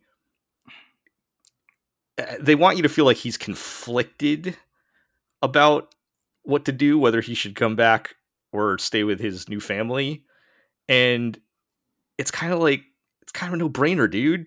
Like so like so like the setup in this episode is like it's his birthday and they're like oh make sure you come home we're having we're totally not having a surprise party for you later uh-huh. and you know he doesn't make it home until like really late because he has to go try to kill somebody, and he Uh-huh. finally decides he wants to go home. But I get, I guess the interesting part is the, the you know the big takeaway from this is they kind of imply that if he doesn't come back, that they will kill his family. Oh, because now they've sure. become oh, so, so, I mean, so so really ultimately the reason why they can't quit is because they'll become a liability and then they'll they will be killed Uh-huh. so the episode actually ends with the handler guy the, the the the guy with the glasses at the the cafe basically getting the order to take a hit out on the blonde guy and the little girl yep. and that's All like where the Sure. episode ends And so And so now- choose to protect yeah his so family. so well the the guy kind of already made his choice in the episode so now i think it's going to be how they get out of this mess yeah, yeah. Right. and Is that where the hardcore assassin will come in? I, What did I already deal with him? I don't remember. uh he no he they'll probably have to fight him Yeah. because he's like the, the the lapdog for the uh his dad and he Right, does show okay, up in this yeah, episode as the guy that like drives him to the uh his test assassination and he's like you know they, they they paint him out to be a real creep he has like a little he has a little notebook and he's like oh tell me what his last words are i write down the last words and you know that kind of Oh like comically goodness. like Uh, yeah, yeah, yeah. and i'm like it's not the show man why couldn't they just been why couldn't they just like run a cafe or something or, Yeah. or I don't know. Give, give them just give them some other job. It just doesn't. It's not work. They're not using that particular mean, job. like- in a lot of ways it sounds like a lot of this is just a pretense to set up a conflict right like the the moody one's backstory his expectations to return to the family now the hit pulled on uh, the blonde guy and the kid right it's like it's it's i mean how many episodes are left right D- does this all feel like it is basically building up to what the the final arc of this show yeah, I'm, well, I mean, we're half. I mean, what, we're like episode seven or something, so we have like Yeah. half the show left. So you know, are they going to have to go on the run? Are they going to have to take down the organization? Uh, how- What are they going to have to do? I don't know. Those are just questions. I just I don't want that from the show. it's just Right, ultimately what it comes down to. Like I, I I want what we had last week with the the you know trying to deliver lunch to her daycare you know covertly or whatever like that's that's the, that's the good stuff. That's you know what i want out of Mm. this and Mhm. you know get having some sort of dramatic you know action movie plot line or whatever is just not what i want here and that's kind of where we're moving but i don't know. I, I like i said i like the core of it enough. I i th- you know i think i'm committed. I'm i'm willing to tough it out. Let's see where it goes Yeah. All right. Okay then. all right meanwhile Yes. Meanwhile, over in in Fourland, over, at High overall Card four land. land yeah Uh, high card. speaking of um little sister plot lines Yeah. um i've kind of mixed up which episodes are which on this one in what order but There was uh, the Cruise was the first. cruise ship Uh, auction episode, and then yeah uh, yeah yeah yeah so the, the sister and the hands getting stuck together is the second. Now, I feel like I've enjoyed these episodes more than the other the previous episodes because these two episodes have been a little more let's so- have a doofy adventure that has no Yes. stakes. Uh, I I would agree. Like I think that these two episodes, while not perfect, are much closer to the tone and style of what I want out of Yeah. a story like High Card. Yeah. i was saying to myself the whole time like they're so close they're so close yeah, yeah, yeah. I think both episodes have their moments. yeah Like, they they they have their moments where I go, all right, that's pretty good. Yeah, yeah. yeah i mean the first the first one you have like the the ridiculous uh what's his name king the ridiculous King. foppish like Right. Yeah. over the top hammy uh The, dude the, the rival CEO yeah who, who's also trying to get his hands on the card. who you know chews up a lot of the that episode and it's pretty good um Then he turns out to not actually be evil, just just a glimmerous fop. Uh, right, like Yeah. yeah ev- Well, I mean, the though joke at as the they're end of the fighting episode- his his bodyguards and everything. Yeah. Yeah. Yeah. Go ahead. And, and I think that episode's pretty solid, if it just from the perspective of like this is kind of what you want to see, right? Of like, ah, we got to pull off a heist, right? So every member's got to play their role, right? Yeah. Like you know, Vijay's doing some. He's turning a potato into into vines. Uh, Wendy's got to seduce a dude. Uh, uh, uh, you know, Finn's got to pickpocket a guy. You know, right? It's, it's like it's, it's Mhm. fun, right? It works. It, it's like, oh, this is the type of like thing I want to see more of, right? And of course, you know, the job doesn't go smoothly. There's a fight against a black guy with electric powers, which hmm again, like I guess even Japan is guilty of it, like Yes. Of that trope. But um, Yeah. but yeah, I, I I would say that episode is like mostly just fine, right? Like in the end, the true villains abscond with the card. Um, I really do love the payoff at the end of the episode with King, right? Because they've built up King as this like foppish dickhead CEO this whole time, and at the very end, he's like, "Where's where's my where's my lackey? Where the hell is he?" And the secretary is like, "He took the day off. Like it's it's like parent teacher conference or Yeah. something."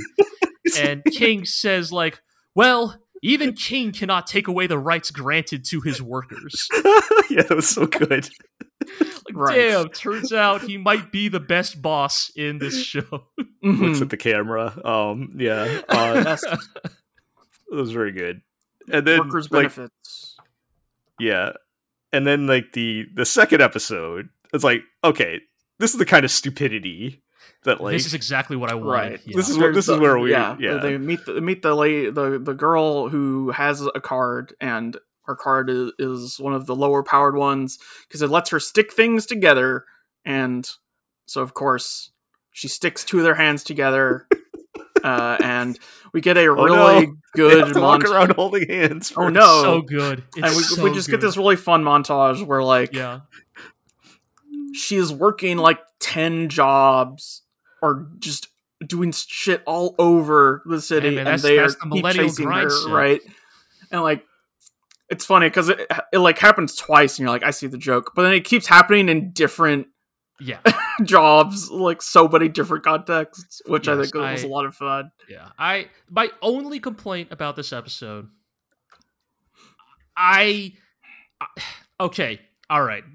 Eero and I keep bringing this up whenever we watch High Card. The hypothetical version of this episode, but it's Blood Blockade Battlefront, where Zapp Renfro and Leo get their hands stuck to each other.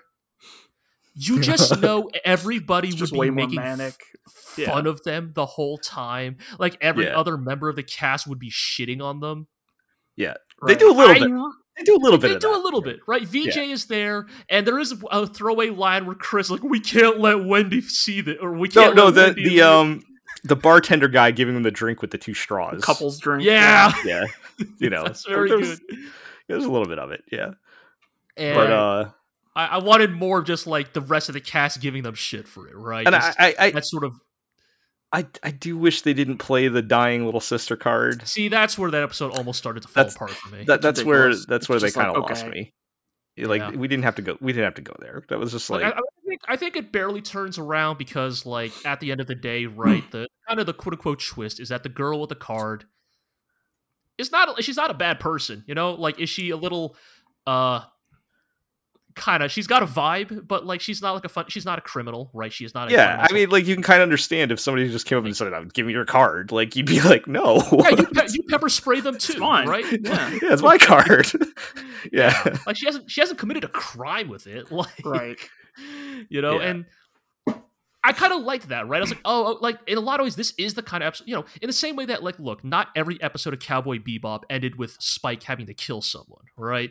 And Mhm. like, Right. not every episode of Blood Blockade Battlefront ended with them having to fight like a demon or something, right? Sometimes, sometimes you just go on a weird adventure, right? And like, it doesn't end in a big fight. It just, you know, it gets resolved a different way Yeah. and uh, I actually really Yeah. appreciated that. And I really wish this show would just have more episodes like this one. Yeah, and you, you know probably maybe won't. with maybe with fewer dying sisters though. yeah just Yeah, uh, th- yeah. I think the good outweighed the bad, so I, I can. I, I just. I, I would say so. There's it's just that there's always something keeping it from me just being like, yeah, this this was a great episode, right? It's also Finn has amnesia and a mysterious backstory. Oh my god! Right? Yes. yeah. Oh my god! Uh, That fucking that okay. That one bit where they have to go back to Finn's apartment and they're just like eating beans out of a can and like That was really what good. is it again? Like like Finn offers Chris like a like, like salt. a sea salt, salt. shaker, and he's just like, "Nah, I'm good." just Things it's not even salt shaker. It's just a bag of salt that he picks picks them up with a spoon. oh my god. Just sprinkle. And it's like, right? Why are we eating tinned beans in your cold tinned beans in your apartment? Can we just go to a cafe, yes, there's just so Or many get- other options. order Yeah. pizza? I don't know. Like, uh, it's Yeah. comical. That, that was fun. That was fun. So Yes. I, if I, only it was always like this. show that show is creeping towards being what it should be. Yeah. Too Yeah, slowly. I, I- I do. I do think and hope that we get more of that now that the cast is generally introduced. But there's again, you know, we mentioned Right. we've got amnesia backstories and things to cover. uh, You know, it's if you if you insist on like in this type of show like i don't know if you continuously insist on like we need dr- drama uh with the characters backstories i'm like eh, you don't though if you just sell the the adventures well enough Yeah. i think Yeah. And Yeah. like the thing is, you can't have drama if you do decide to escalate the stakes. It's just Yeah. that like it needs to be done appropriately, right? Like again, Yes. I, I apologize. We keep comparing it back to BBB, but like Leo does have some legitimate drama, right? Like he's got his sister, right? There's the whole Mm-hmm. Yeah. thing with you know his ghost girlfriend, like. He has some Mhm. legitimate pathos to him, but it's also like centralized on his character, and he also doesn't let it overwhelm him, right? Like, yeah, sometimes he's worried about what his sister's up to. And then other days he's just trying to get lunch, you know? yes yeah. yeah Yeah. Well- it's like yeah Yasuhiro Naito's pretty good at uh, writing uh, fun adventures huh We're just gonna keep using that segue. We're just huh? going to keep using that. You know? so, All right. we want to talk about Trigun Stampede. Yeah, so let Hmm. me let me just say before we get into it, I started watching episode seven. I got about halfway through and I was like, I can't do it anymore. Oh, man. is The that the, drop. that, Can't- that was the Wolfwood episode right Yeah, I was like, I just can't do it anymore. it's, it's, well, it's, No, yeah, um, it, it was it was still Wolfwood fighting. Wolfwood, uh, yeah. yeah. yeah, yeah. They're, they're stopping the train, the, well, the ship, I guess. Yeah, so and Sandship. It became abundantly clear to me in this episode that this was not created for people who haven't watched Trigun. I'm like whether they intended that that way or not. Um, it you, as they were all so it's combination of that where it's like I don't know these characters that well. Mhm. Right. I don't care. They're desperately screaming at me to be emotionally invested Yeah. like like cry damn it whatever um you know by the time we've gone through the uh you know another animated flashback of wolfwood and i can't even think of his is it his brother i Uh, don't know what's going on Yeah. Y- I- yeah I mean, they were raised at the same Fellow orphan. yeah for the, all intents and purposes right his brother the Yeah. I, I don't even remember his name because i think they only say it one time in the in the episode. Um, and like, I, I'm not invested in this relationship at all. Um, yeah, but I think I when we finally got to the part where Meryl's giving her impassioned speech about wanting to be there, she mentioned like something happening in the past that I don't remember happening, and I'm like, I this is all going too fast. I don't know, like I'm just not invested in it all, and and then this is what like four episodes in a row that have just been these like deadly serious melodramatic like big action set piece things happening and i'm It's- like yeah, it's it's. i'm not having any I fun like- like I know, like like it, it, it really says something that I can't help but like the most memorable moments in this episode for me is the part where the like neon Yeah, like, yeah. scum gang guys dragged Meryl along to take pictures of them Yes. committing cool crimes. yes And like, that yeah, was take a picture of us that was pretty doing funny hella sick crimes, yo. And it's like, yeah, that's that's some old school Trigun That's shit. Right yeah. there. And like and like even just watch even if you even if you're only watching trigun stampede and know nothing about the original anime the first episode or two promises you fun like It I was does, expecting yes, to this have- episode is is pretty goofy. And and, and the past like four episodes have been like these big dramatic like things Yes. with characters that we have The not had straight time to serious mode. Yeah. yeah, w- w- that we have not had time to develop. You know, we talked last time about Vash hasn't smiled in four episodes. I mean, that's and I'm like, I just, I'm not, I'm not enjoying this. Why am I doing this to myself? and yeah, so I, I, I just stopped watching. So okay. Going be going beyond halfway through episode seven, uh, I don't know what happened.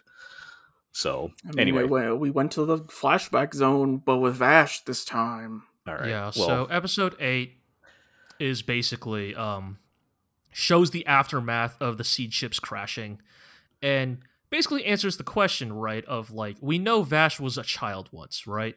And we now know Vash as the red coated gunslinger, but there was in fact an in between period between those two points, and um, episode eight sort of combines like two or three different manga storylines into one, which the more I think about it is kind of clumsy, but also understandable when you are working with a 12 episode series.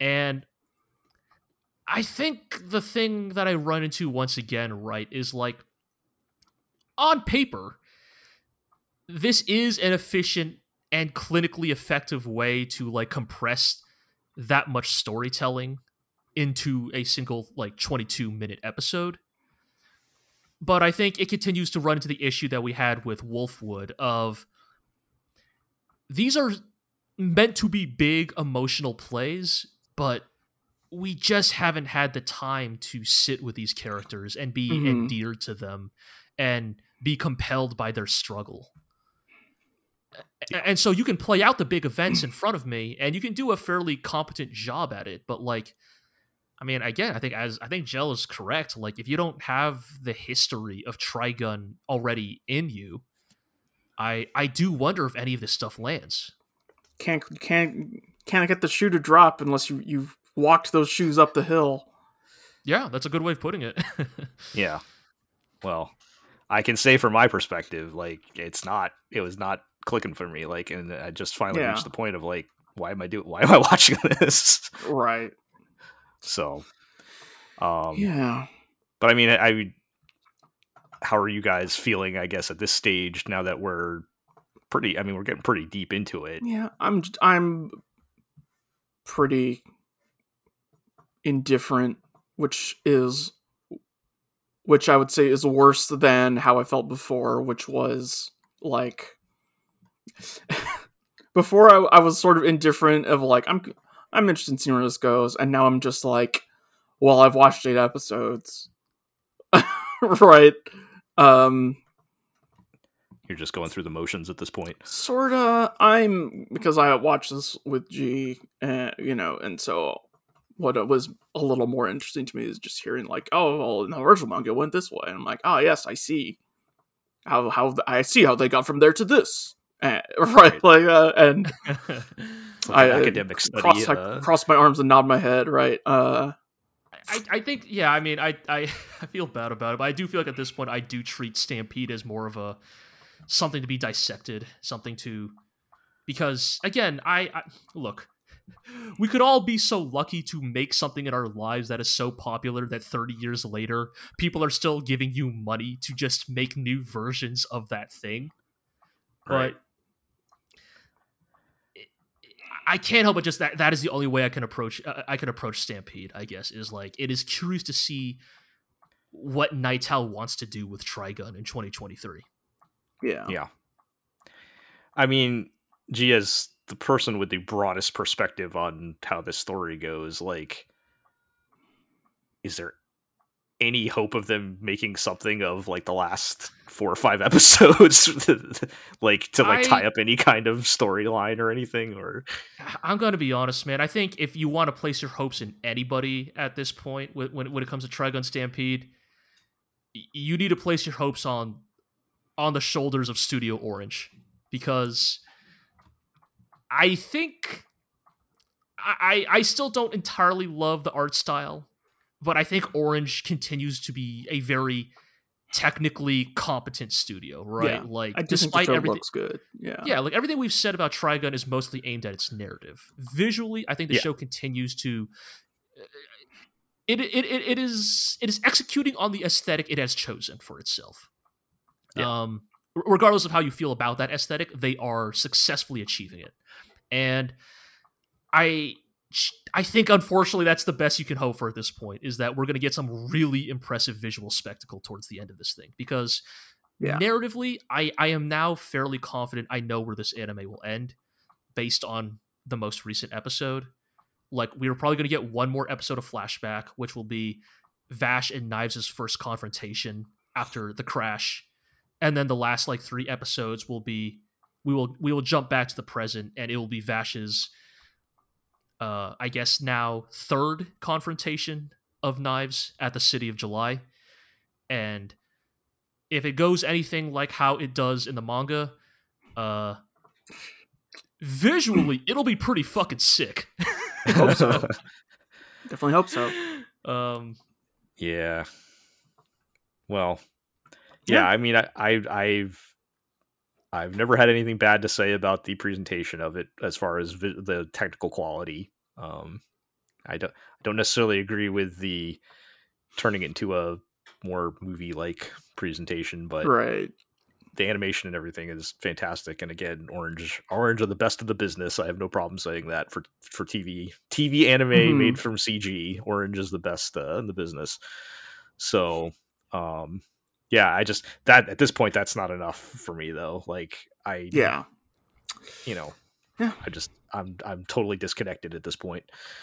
So Understandable. Yeah. I just I'm- I just want to get to the end at this point and then Yeah. go, yeah, okay. yeah, and then you can read the manga Yeah, maybe. maybe, yeah, maybe maybe I, sh- once should per do that. per podcast. I will shill the Trigun manga. hmm Yeah. All right. Well, on that high note, we'll uh, Yeah. end this super long episode. Yeah. Uh, well, probably not too much longer than our last couple of. I don't know how we keep having these. well, we had a lot going on this time. That's all I'll say. But yeah. So let's do our housekeeping. You can check us out at theglorioblog.com. You can follow us on Twitter at the Blog uh, or on co-host at Glorio. You can subscribe to the podcast on iTunes, Google Play, Spotify, Amazon Music, Podbean, Stitcher, and of course YouTube, where you can like, comment, subscribe, ring that notification bell, all those good things. Tell your friends, tell your enemies, and we'll catch you next time.